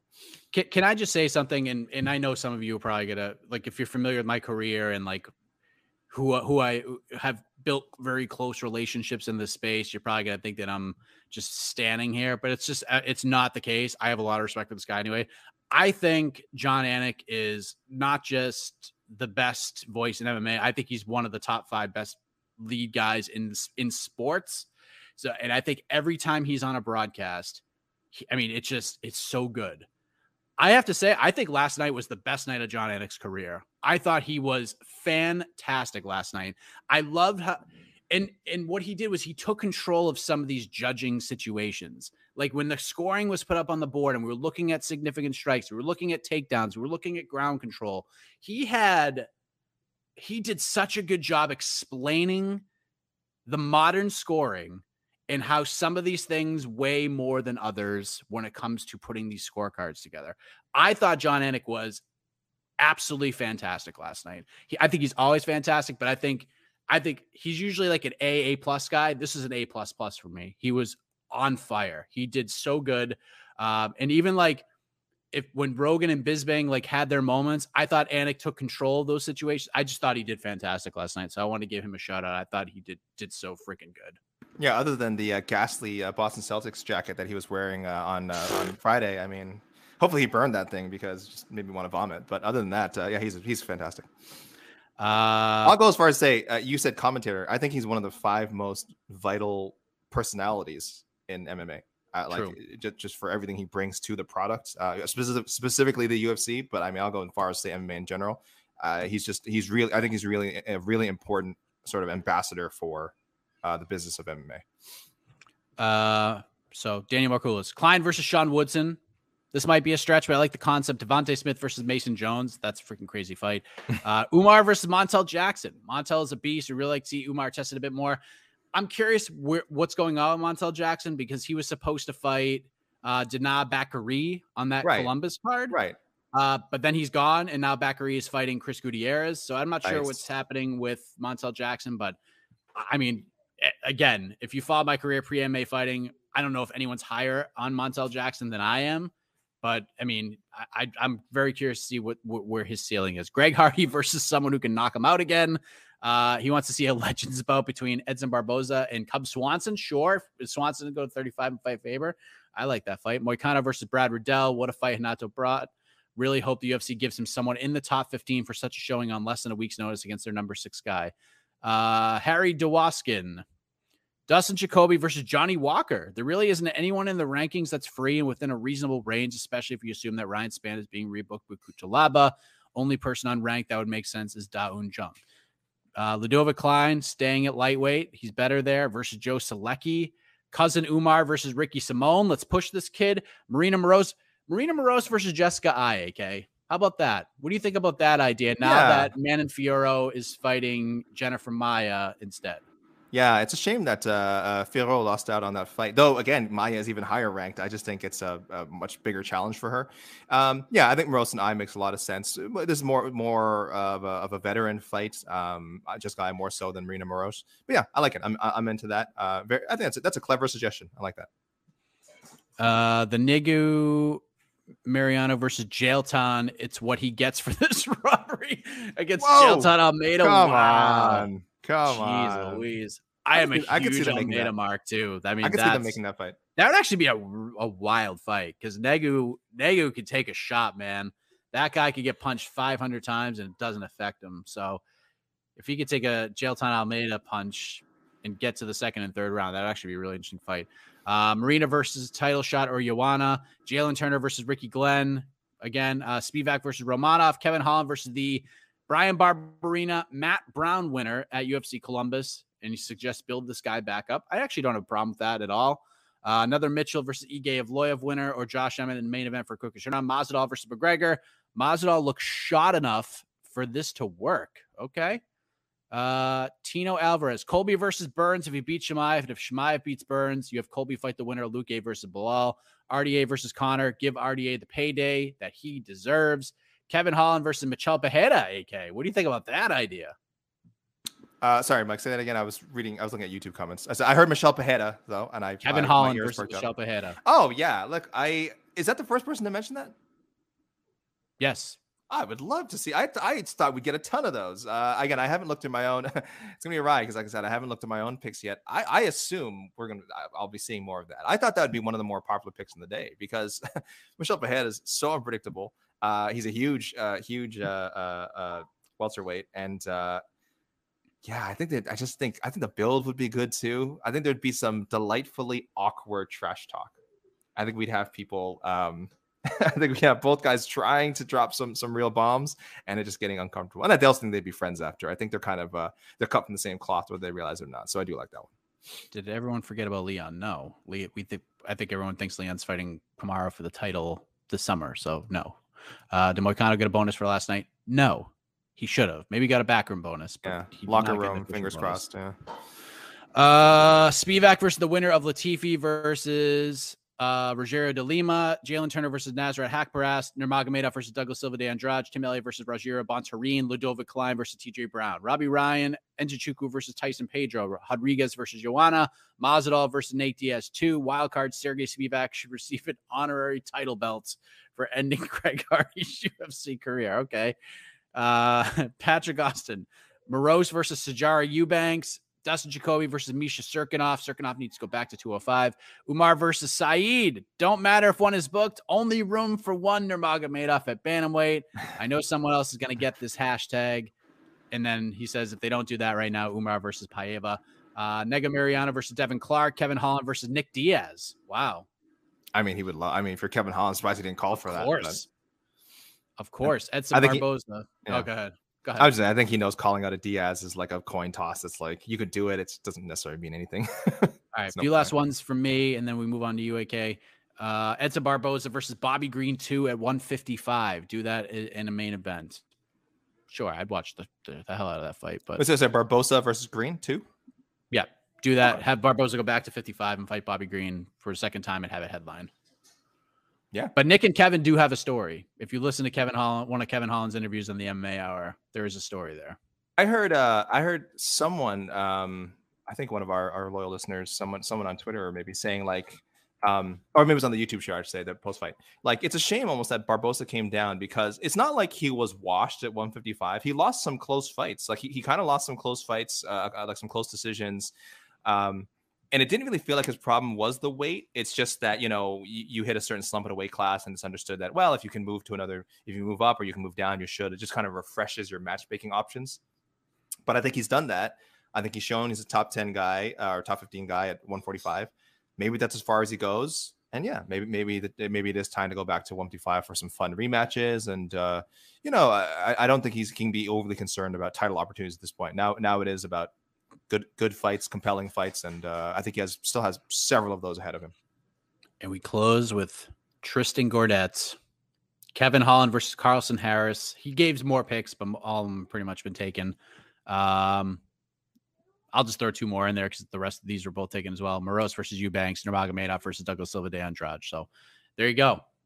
Go AK. Go get him. Oh, sorry, one moment. I have to do some uh, some website maintenance here. Very exciting stuff, guys. Uh, just if you're wondering who is magically moving things around the MMA Fighting webpage, uh, it's happening right now. Okay, so uh, first I wanted to address the whole thing about uh, how are we still awake. I I no here, here's the thing, and I Mike I, I think I speak for both of us when I say like I don't know if people realize like how like, we you see us all the time and and uh you know we joke about like oh there's too many cards and like oh my gosh we've been talking about card for 36 straight hours and that uh but like we are very aware like how lucky we are to be able to talk about sports for a living to be able to talk about MMA something we're so passionate about for a living so like yeah we get tired yeah we get worn out um, sometimes we get a little cynical. Sometimes we have some some takes, and and we're just like we're rolling our eyes at this fight being made or how many events there are in a certain weekend. But like, it's it's an it's just amazingly I think refreshing to be able to do some of this, which is like so fun, and especially with you guys. Like when we do something live with you guys, and knowing that there's people listening and people like giving us po- positive comments, negative comments. I mean, hopefully more positive comments, but the negative comments are good too. You know, the, the fact that anyone is reading and listening and being and paying attention and being critical of your work is like such a it's like such an honor. So. It, it, it for me, it's not like I said. I'm I wasn't joking. I'm just drinking water. I don't I don't drink coffee. I don't drink. I don't do caffeine at all. But being able to do this and do a show with my best friend Mike Heck and talk about a really exciting card and event with the people uh with you guys is it's amazing. Like it's its own for me it's its own it's its own refreshment. So would coffee help me? Probably I'd probably be a little bit sharper but i don't i don't need it guys. I need it because you guys are here and i love doing shows like this and uh and now i'm really excited now to read out uh even more comments from you guys. So that that's that's Well that's said. my that's my high man. That's my high Well said. Yeah. Um, I drink a lot of coffee. Um, I, so, but but I'm with you, and I also, for me, I have a eight year old, soon to be nine year old, Right. and I haven't like quote unquote slept in in like nine years. So that's what happens. And I mean, I'm I was up, I was up at like 7:45 this morning. So I think I went to bed at like 6:15. I was up at 7:45 and ready to go. Went to Dunkin' Donuts, got my big coffee, something to eat, ready to rock. So I'm good. I'll go to bed early tonight, and then we'll uh, we'll start this whole cycle all over again. But AK, let's get into these uh these listener submissions. Yeah, that that's the other natural alarm, right, Mike? Uh, having having a child, you, don't, you don't really have that option to not be on. So if they, if your uh, if your son wants you to be on, guess what? You're on. So uh, all right. So uh, first, I, I like to shout out first timers. Uh, Mike, you let me know that there's a new Instagram account apparently called Otno Coin Collector. There's not much on it yet, but uh, uh, they did send me an email, so they are looking to collect Otno points. Uh, apparently, uh, this is their email. 11 a.m. live. Let's go! Uh, exclamation points to my favorite of my favorite podcasts, best friends, first time, long time. Mining the hottest new currency, hotter than uh, what, was, what was the what was the currency on? What was the? I know we shouldn't promote it, but what was the currency everyone was shouting out on the show? The Marshall? Rogan thing. Marshall Rogan Inu. Uh, Yeah. hey, look, if there's a new kid on the block, best of luck. You don't have that uh, Otno point value, all right? Otno points are are are are, are fixing the economy. That the, in in the U.S. in the U.S. in Canada, Otno points are fixing the economy. So uh, this is from uh, Otno Coin Collector. Uh, Colby versus Leon Edwards. Uh, Dos Anjos versus Iron Mike Chandler. Uh, I like that. I I'm trying to think how what Chandler's interest level. I think it would be former UFC champion, right? Winnable fight. Yeah. I don't know. I Yeah. mean, I don't know what RDA's interest would be in that. And I mean, for Chandler, it's like, do I fight Tony Ferguson or do I fight RDA? I'm sure he's going to go with Tony Ferguson every single time. Uh, another Mitchell versus Hall suggestion. Uh, don't make us wait for the division's best BJJ matchup. Someone will so will decapitate Hall again, and it will never happen. Very confusing statement. Hall, very confusing statement. Hall has never lost a fight, so I'm not sure where that's coming from. I get the second part. It never happening. Yeah, it's never happened before. Uh, it says also, I feel we have to note the incredible intellectual commentary matchup here. Uh, yeah, both guys are um, free thinkers, uh, to put it nicely. Um, Holland versus there you go. There's Holland versus Maddalena, so there's some support, some support behind that. I see Spivak versus Tuivasa. Uh, Otno coin collector. You don't seem to know. Oh wait. Oh yes, okay. He, he knows the rematch. Give him give give um Tuivasa a grappling happy heavyweight. He's already fought and lost to.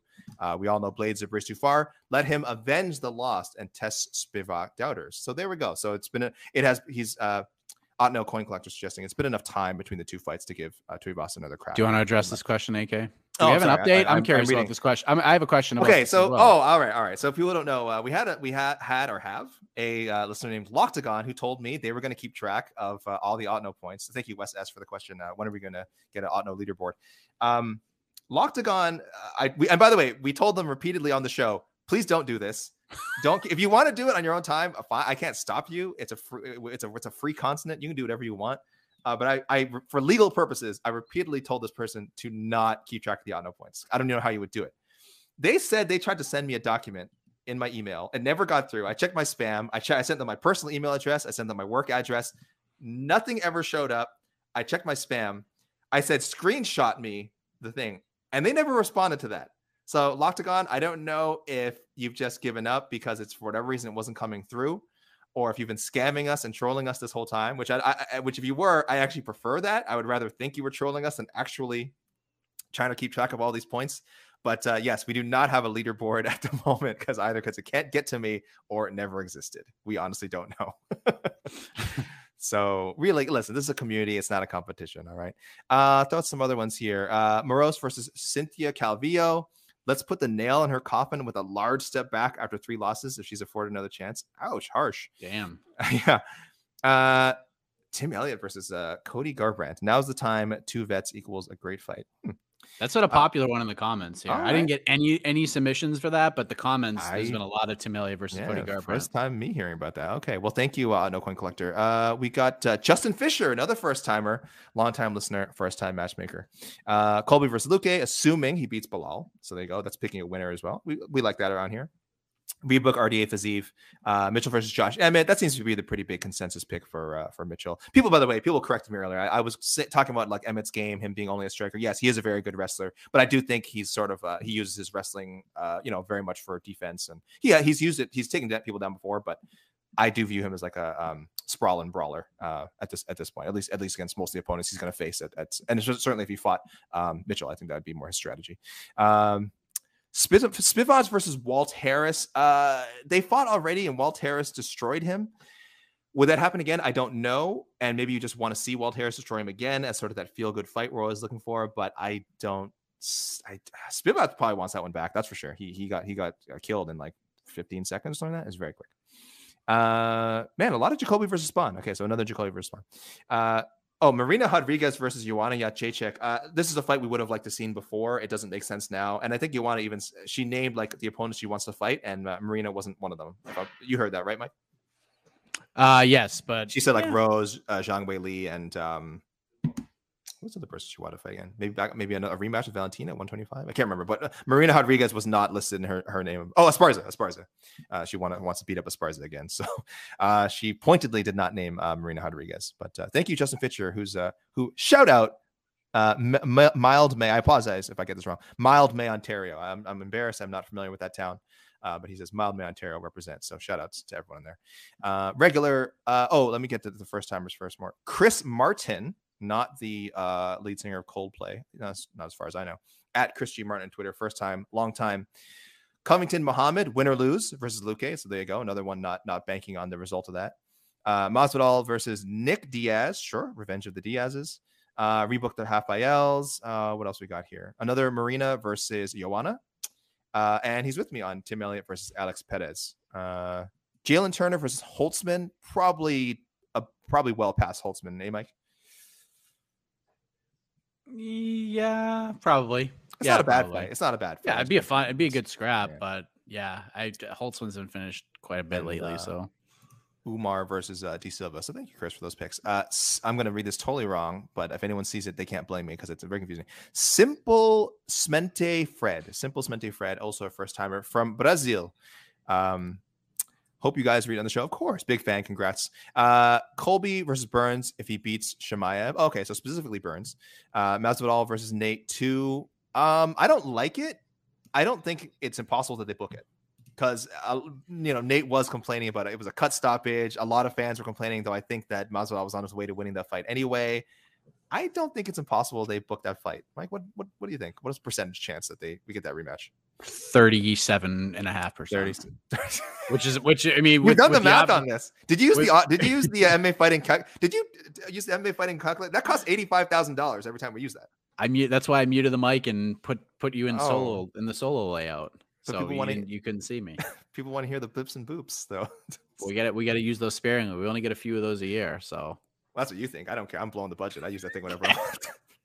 and uh, he also wants uh, Holland versus uh, Demolidor. So thank you, uh, Fred.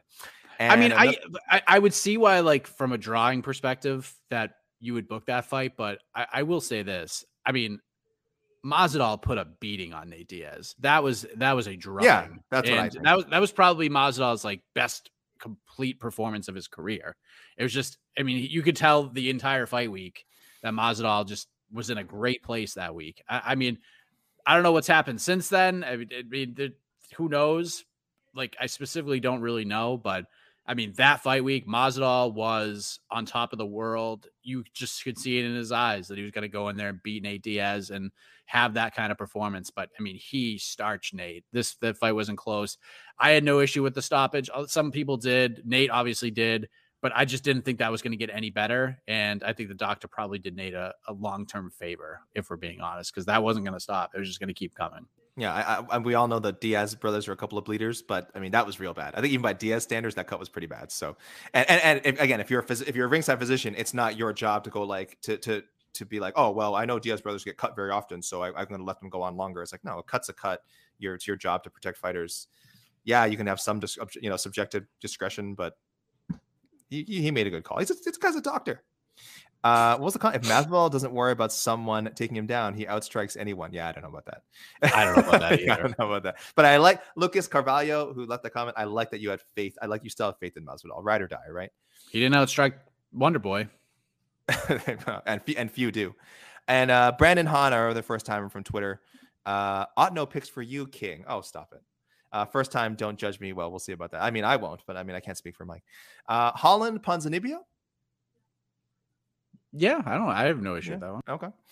Uh, Barboza. I mean, I love this suggestion because I really want to see him fight one of these guys at least. Uh, Barboza versus the Caceres Yusuff loser. I really want to see him fight Sodiq Yusuff at some point. Um, the loser. If Alex Caceres beats, if Alex Caceres wins that fight, I, I mean, Bruce Leroy versus Edson Barboza would be Mm. would be fun. Yeah. At in, in 2022, I'd like for that. Uh, Yeah, it's fine. Spivak versus Augusto Sakai. That'd be a good one. Sakai, I think, recently fell out of our. Oh, he might still be hanging on to our uh, our uh, global rankings. Uh, Umar versus anyone as soon as humanly possible. Uh, you're not going to get a point for that, uh, uh, Brandon Hahn, but I do think uh, we're going to see him get a quick turnaround. Uh, that he's if he's healthy and you know nothing, he didn't like break a foot or anything, and is somehow in that fight or, or sprain his wrist. I think you'll see him back soon. Um, I actually think I don't know if we will. I don't know if we will see him soon. Oh.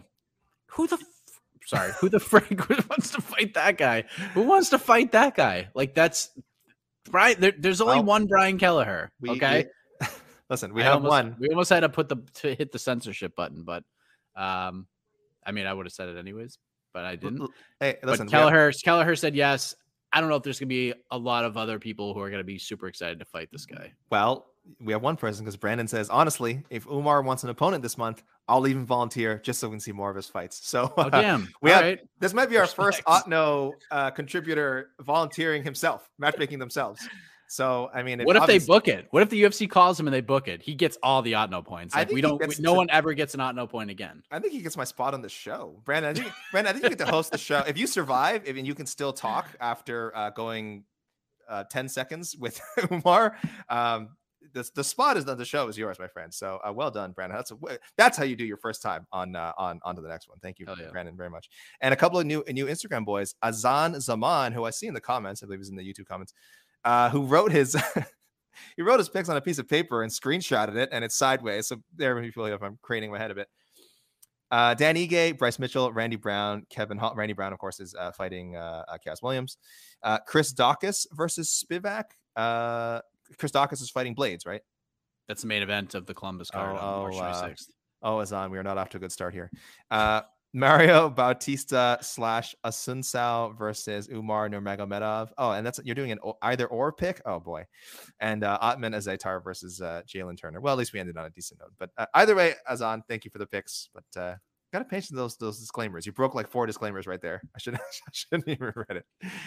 Uh, and our other first time from Instagram, Blake Lewitt. Uh, Blake Lewitt. Wait a second. Oh wait, you've had have you had Blake before? Hold on. Oh, this is the one you read. Oh, this is the one you read before. Yeah, we yeah. Oh, I'm sorry. I'm sorry. this is the so- hashtag the raw. Oh, this is a double. Oh, okay. Listen. Hey, oh, Blake, Blake, trying to sneak one in. Well, I, you know, I hit, I gave him the welcome to the party, pal. Anyway, uh, you're right. Okay, but thank you. Good, you caught that. Okay, sorry, Blake. If you're gonna double dip, you know, and it's your first time, let us know. You send it to both of us like change, you know, change the name. Like make your It's first name show. Lake or the last name Pruitt. Yeah, like, at least Blake- try to Lake fool us. Pruitt. at Yeah, least try to fool us. No, no, I, I'm, I'm, I, I'm sure Blake is like Marcus. He just wants to make sure the picks got read out and just sent to both. That's fine, Blake. Thank you. Well, welcome to the show, Blake. Welcome to the show. Um, he, he is a first time, regardless who he sent to. Uh, all right, I'll go through. I'll go through uh, Instagram real quickly here. Uh, Wes Scroggins, who I think is also in the chat, I believe as Wes S in the YouTube chat. Uh, Covington versus Poirier. Will Dustin actually take the fight? It's not a good fight for Dustin. I think we can all agree on that. Uh, Bryce Mitchell versus Calvin Kattar. Mike should like that one. Mike, what did you what did you say? Do you like that one? I mean, if they made it, I I would watch the hell out of it. It'd be a fine fight. I, I think I just think with where this division is right now, I think Kattar is kind of in play for for the title picture. Um he I mean Kattar might be a win away after that performance against Yeah. And everything he was facing and, coming off that loss and just where this division stacks right now. Volkanovski's gonna need some fresh matchups, and I feel like Kattar is probably a win away from getting there. Uh, if they made it, great. I could definitely see the UFC trying to put that fight together. I could definitely see it happening. Um, that's kind of why I like the Emmett idea because it's, it's right there. I mean, it's if like maybe a half a tier or one tier below where Kattar and Ortega are right now, because I probably put those two guys side by side at this point, and then Emmett and Mitchell probably like right below that. But if they made it, I, I'd be I'd be super intrigued by it. Absolutely. Uh, yeah, I, I would be intrigued by it as well. I'm not against it. I'm not against it. I don't know if it's the if it's what I would pick for Bryce Mitchell, but I understand why uh, people are going that direction. Um, uh, Holland versus Demolidor again, uh, and West Freds. This is the only option. All other entries are incorrect. This is the correct answer. Yeah, I thought I'd see more of this. Yeah, I like that. I, I thought I'd see more. Carlos Torres, Buckley Caceres, uh, fun night of fights. Not a fan of Colby at all, but he really dominated Masvidal. I, I, I agree. I can't stand the man uh, pers- as personality or how he, how he markets himself, but boy, uh, I, I don't know if I'm the only one. I, I find uh, Colby Covington's fights really fun to watch. I don't know if you agree, Mike, and not just the Usman ones. Like I think like his style is really entertaining. I, I, he doesn't because of the shtick and because of that. I, I mean, I honestly think I, I, don't think he gets the credit he deserves. Mhm. I really don't, and I, think most people would still. I think most people will come out and say, love him or hate him, he's the second best welterweight on the planet, and that's hundred percent fact. But I think his overall performances, and I think what he did last night. And you and I talked a little bit off air about this because you had brought this up to me. I don't think Covington's getting enough credit for that performance. I mean, this was not. Yeah. This was not a crotch sniffing win. Hmm. This was a pillar to post big brothering. Like, I mean, this was a beating. I, like I said at the beginning of the show, I scored at 50 43. I thought Colby got a 10 8 in the third and a 10 8 in the fifth. This fight was not, there was a moment, a brief moment where Covington just kind of maybe felt himself a little too much and he got cracked in the fourth round and things got a little hairy. But Covington recovers so well. It didn't take him that long to get back into what he was doing and then he stole all the momentum at the end of the round. So this is a beating. This is a beating. This is an impressive performance. I think this exceeded even most people's expectations heading into the fight. I don't think I think people expected Masvidal to I think people expected Covington to win a dominant decision, but I thought Masvidal would be live throughout and he wasn't. He wasn't live throughout this fight. The end of the second round, the momentum completely changed outside of that one punch he landed in the fourth. This is all Colby. Yeah, no, I agree. Like and like I said, I I I really do not like the man at all. But separating how I feel about him with his performances, he's really I think one of my favorite welterweights to watch. Uh, his his fights are really extraordinary. Um, uh, Carlos Torres, uh, uh, Torres, Carlos Torres, Bucky Cazares, uh, RDA versus Mike Chandler, another one. I I'm kind of digging that. Uh, he's into Holland, D Rod. I think a lot of people are going to be campaigning for that. Uh, Spivak versus Derrick Lewis if you're Spivak, you would love to get that fight because I do feel like he thinks he's he's a strong grappler. Um, and and yes, uh, Derrick Lewis, you know, uh, has that that just just stand up takedown defense and grappling defense. But if you're Spivak and get that fight, man, that's a that's a good one to try to get. I mean, you, you could also just get swanged and banged into oblivion, but definitely worth the risk. And uh, Carlos has so many religious uh, UFC fighters tonight. Yeah, we had a nice moment with uh, Barbosa and uh, Mitchell after, right? So many religious UFC fighters tonight. Has there ever been a satanic MMA fighter? Uh, Probably. openly, sat- I mean, openly satanic. I don't know, but uh, it would not surprise me what some of these guys uh, and gals get up to in their spare time. So, uh, thank you, Carlos. Uh, Matt Bradbury always coming with a ton of good picks. I apologize, guys. I'm not gonna be able to read all these this week. Um, uh, you you mentioned this one, Mike, and I wanted to comment on it. Tim Elliott versus the Kape uh, Mudaerji winner. I really need to see Tim Elliott and Kape fight. I just think that would be so much friggin' fun. I'd love to see it. Yeah. Uh, I, I- mean, I- no, why it would be it could be ugly because it's kind of a weird like mix of styles, but I think it's a it's a mix of styles in a fun way.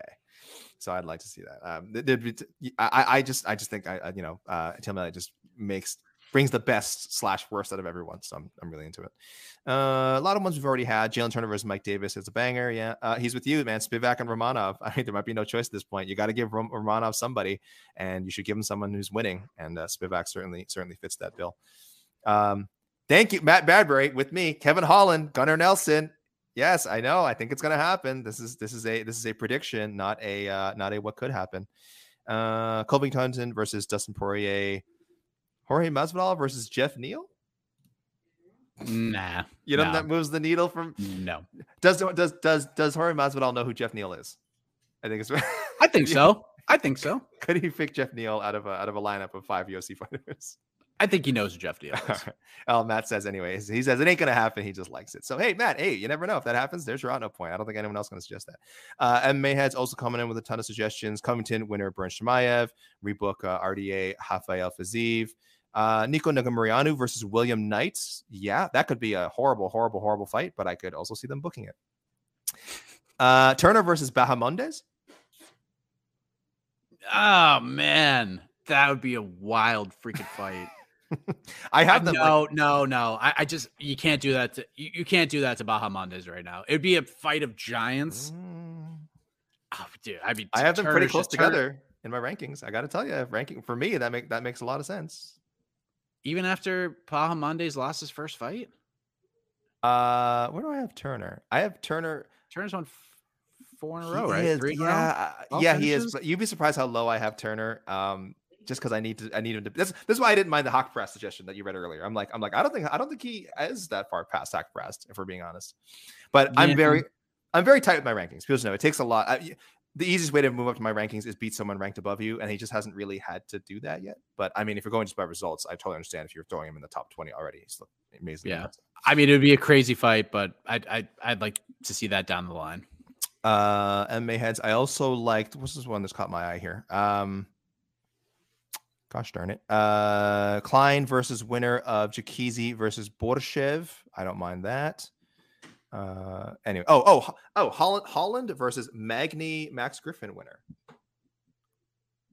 Magny would be tough. Mm, yeah, I don't like the That'd Magny be fight all that tough much. matchup. Tough. If Magny wins, you could still do that. You could still do Yeah, Griffin. Holland. Bahamondes lost to John Makdessi, right? Bahamondes lost to John in his first fight. Was that that was the debut, right? I think so. I'm pretty sure. I'll, I'll I'll make sure, but I'm pretty sure it was that. And it was a pretty. I mean, it was it was a big brothering. For being honest, Uh, FFS 0807 says Jalin Turner versus Joel Alvarez. Determine who is the best lightweight that looks like a middleweight. Uh, Holland versus Dumbledore. Umar versus uh, Raoni Barcelos. We're hearing from our man, our man from Nepal, Suman Yanjan. Thank you. I haven't heard from this guy in a while. He gives, he gives us a, a namaste. It's only their second time. So let me read out some of these. Uh, Colby versus Khamzat Chimaev if he beats uh, Gilbert Burns. Mitchell versus Giga Chikadze. Good test for both fighters. Giga's groundwork will be tested, as does Bryce's stand up. And then the winner of the fight uh, advances to the top of the division alongside Volk, Holloway, Ortega, etc. Yeah, pretty simple, right? Uh, they're with me on RDA versus Dustin Poirier. Can't believe they haven't fought. Uh, so it'll be fun to see two legends fight. Yeah, that's my and that's my motivation behind it too. Uh, and they just say thank you and Mike for all the hard work. Keep me entertained, even in Nepal, up in the mountains. Shout outs, big big shout outs. Um, Garrett Trammell uh, didn't send in pics, but they had a question. Uh, they had a question. Do we uh not a, a, a statement? Excuse me. We need more point deductions. First fight should have been a draw. The Jacoby uh, um, fight. I don't wouldn't mind that at all. If we're going to penalize so heavily, though, I like the spirit of the rule mindset in the Elliott versus Ulanbekov fight. Illegal knee, but it was very close to legal. Arguable that the knee was racing off the ground. And by the way, when Elliott threw that, I don't think he cared whether it was legal or not. He just threw it and got lucky. Uh, if points are easy to lose, that shouldn't be a point. The first fight, egregious, had an effect. Point, please. You could incorporate the stoppage button. Oh, I don't, I don't know about this. Have three main refs on the sidelines. If two of three say take a point, then it's a point. Oh God, no. The ref in the ring can call stoppage or point any time. But I love this idea. Also, I think refs can handle having two buttons. I think this is fair. Uh, would love to hear your thoughts. Uh, no, that's too much. That's too- what if you drop? What if you drop the handset? Like, what if it just falls out of his pocket and like it slams on the canvas with both buttons down? Like, Well, then we're gonna have chaos. We can't well, chaos. I, I assumed he meant only the two on the side would have a button. The ref is just his normal self. You have two referees on the side with buttons. I think not the referee him does not have a in the cage now, but I will say, and I know you hate to hear this. You you know I hate to hear sentences. You hate to hear sentences that begin with this. But Jed Meshew had a very good argument against that. no, he didn't. No, he didn't. because if you institute things like that, MMA could catch up to other sports. Because the NBA, eh, the NBA is really bad at this, and it wasn't in the '80s and it wasn't in the '90s. But once fouls started to be more prevalent, Mm. now we're seeing guys. I mean, we're seeing Academy Award winning performances out there from 15 miles away. A gust of wind blows, and we see LeBron James fly through the sky like he's freaking Superman. Okay. We don't want that in MMA. We don't want that to happen, especially if you're being a little more. It's a tough thing in MMA because, again, with this pay structure, win, show, all that crap, if we're getting flat fees, maybe we don't see that. But with the win show and we have these buttons and all these different things, I mean, good grief. We could see guys diving. We could see guys taking dives, faking eye pokes, faking groin shots, like all that stuff. You can go to replay all you want, but you could still get a stoppage in the action. Um, and the referee's decision honestly is final. Like once you make a decision, you can't go to replay. And we could be in, I mean, MMA could be a long night. Like some of these nights are really long, anyways. Sheesh.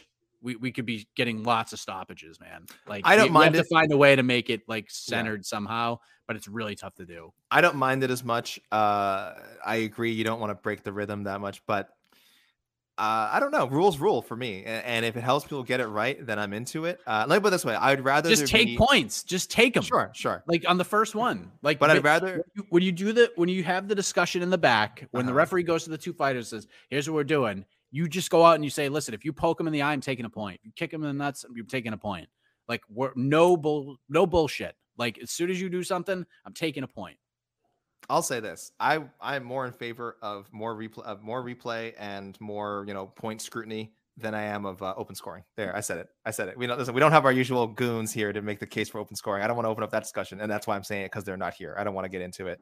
Uh, shout out to New York Rick. He knows what I'm talking about. We don't. We're, we're tired of this this chitter chatter. Uh, all right, uh, that was Instagram. Uh, I've got a couple of emails here. Uh, Casey Carpenter is thanking us for the great coverage all week. Casey, thank you always for tuning in and sending nice emails. Casey always opens their emails with uh, with a nice comment. Um, uh, Jacoby versus Ozdemir. That's a big jump up.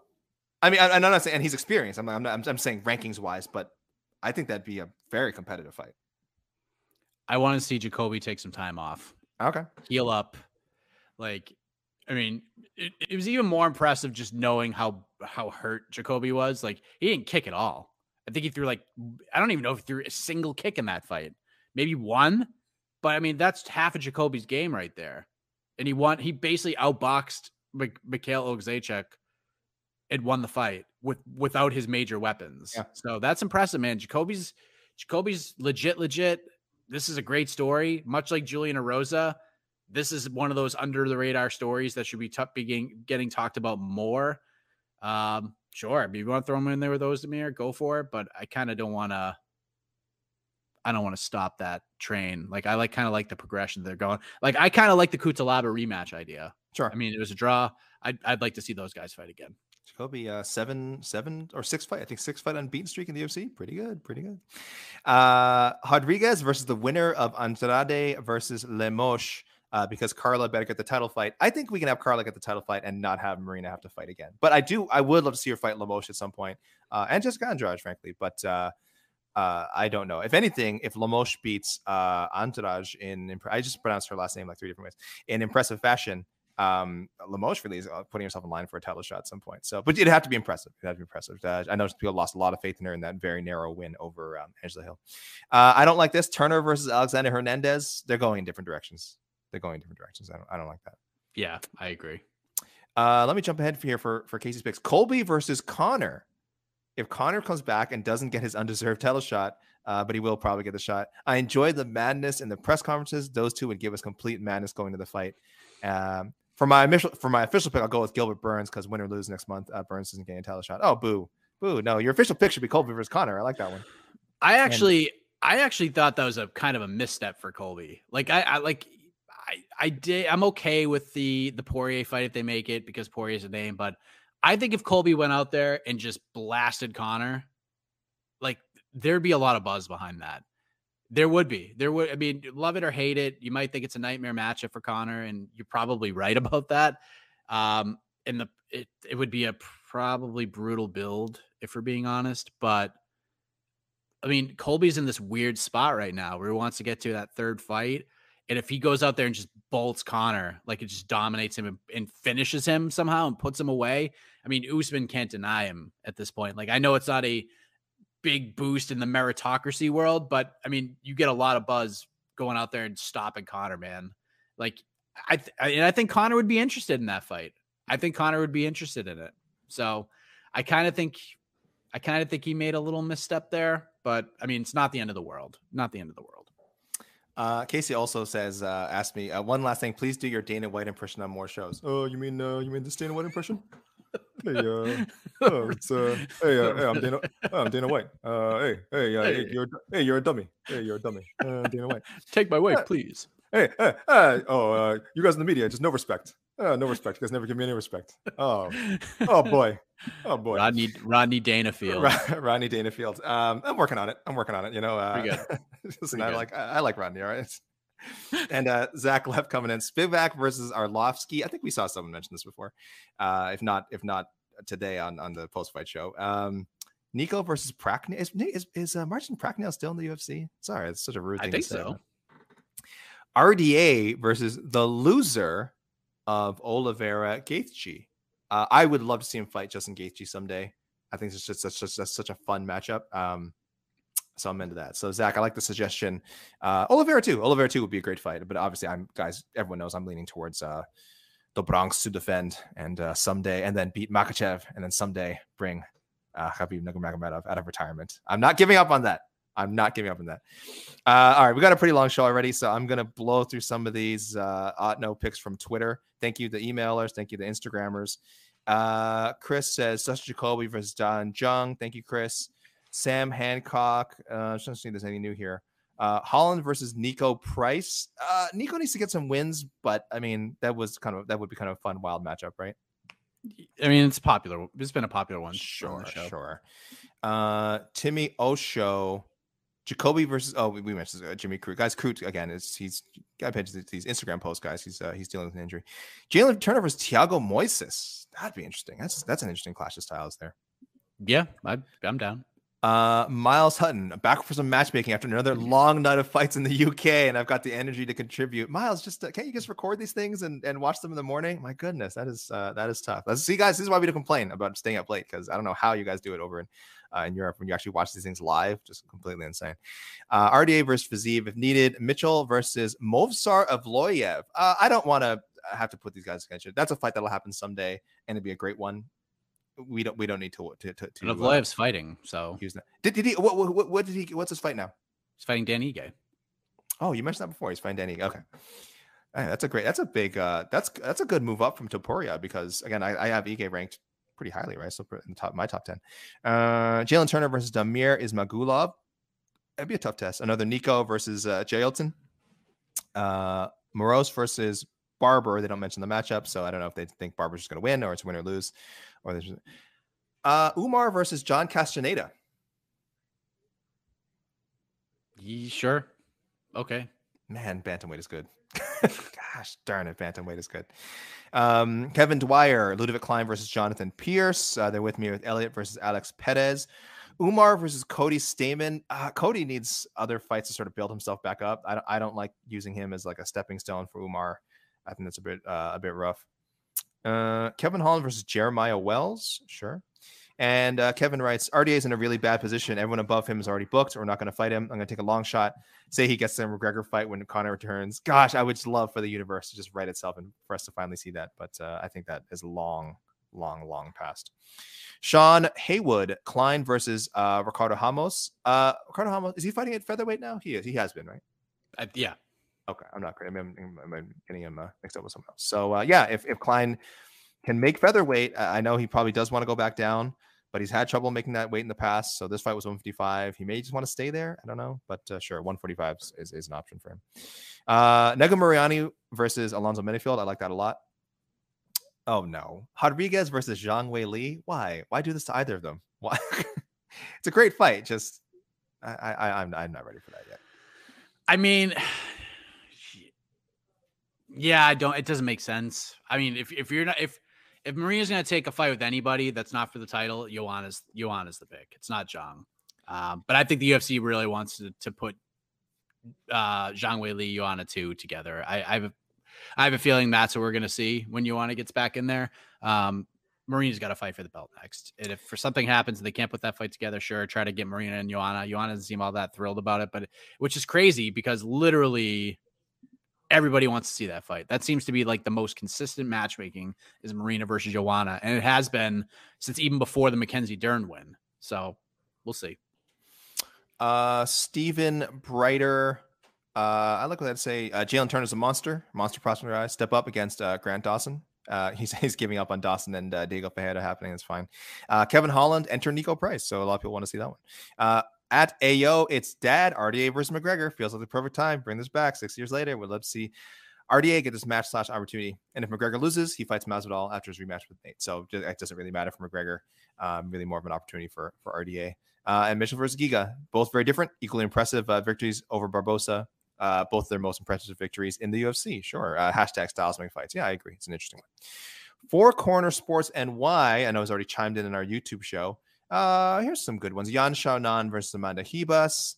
Uh, what do we got? Edson Barbosa versus Dawodu. Was that booked before? Is that another one that's fallen through? Um, It sounds so, or just maybe one that's been thrown yeah, out. on- maybe. but one that's been thrown out in our show a lot. I think. Yeah, yeah. I think it's that's just uh, a very popular ought no pick. Um, yeah. I, I again we would love to see that happen at some point. Uh, Spivak versus Parker Porter. sure. Pa- Pacaporta versus anybody is uh is must watch television. Although I Uh, want to see, I Pacaporta's got to fight Andrei Arlovsky though. That's the fight. That was, that was so beautiful. Music to my ears, Mike. That act, that uh, that Boston accent.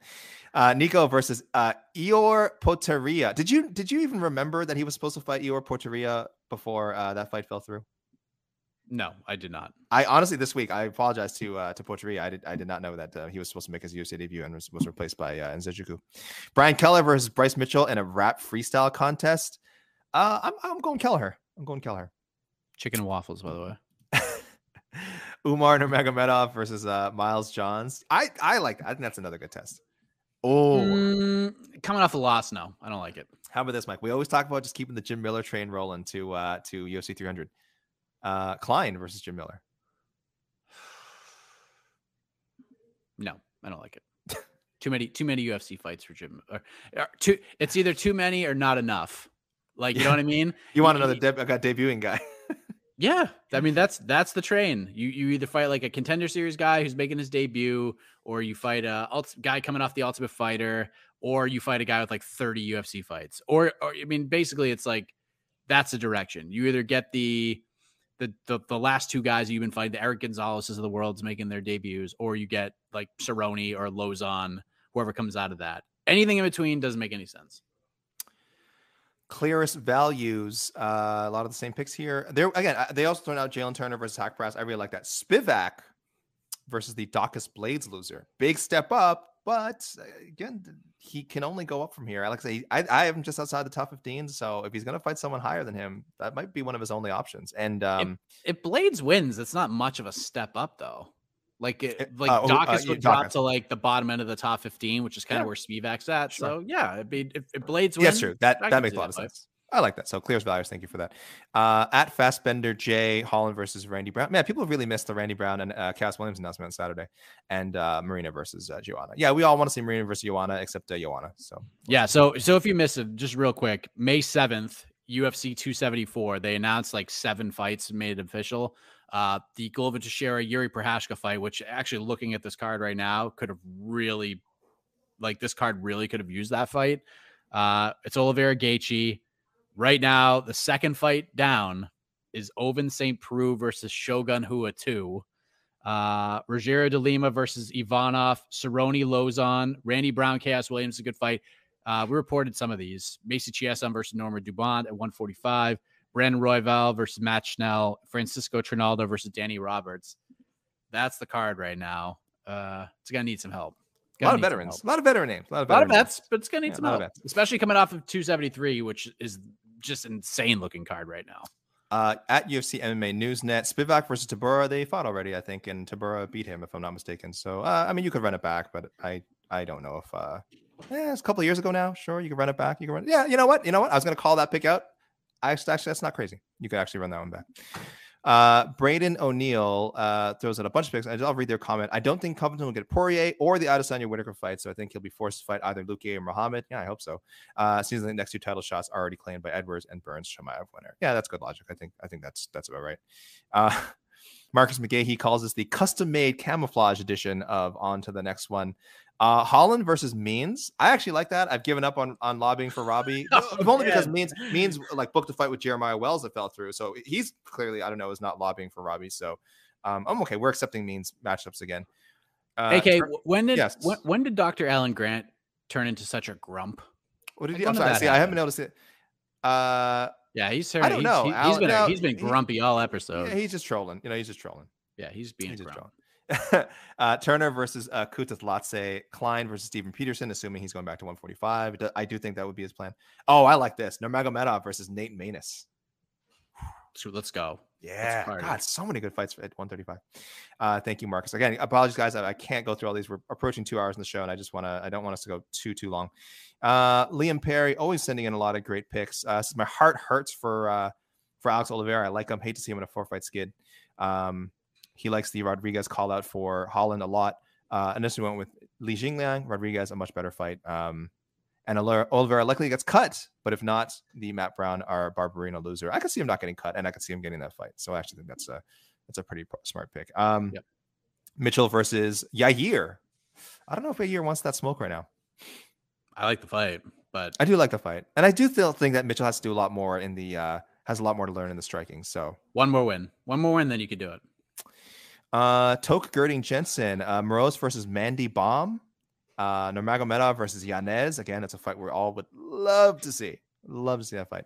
Uh, another Tyson Nam mentioned for Tim Elliott. Um, there you go. There's Mitchell versus Evloev, Ige winner. Uh, Covington Poirier and Masvidal's in no man's land's vision. We're down to fun winnable fights. Let's have him do uh, uh, him and Wonder Boy rematch. So yeah, it's possible. Uh, just a few more here, guys. Hayes Bethird.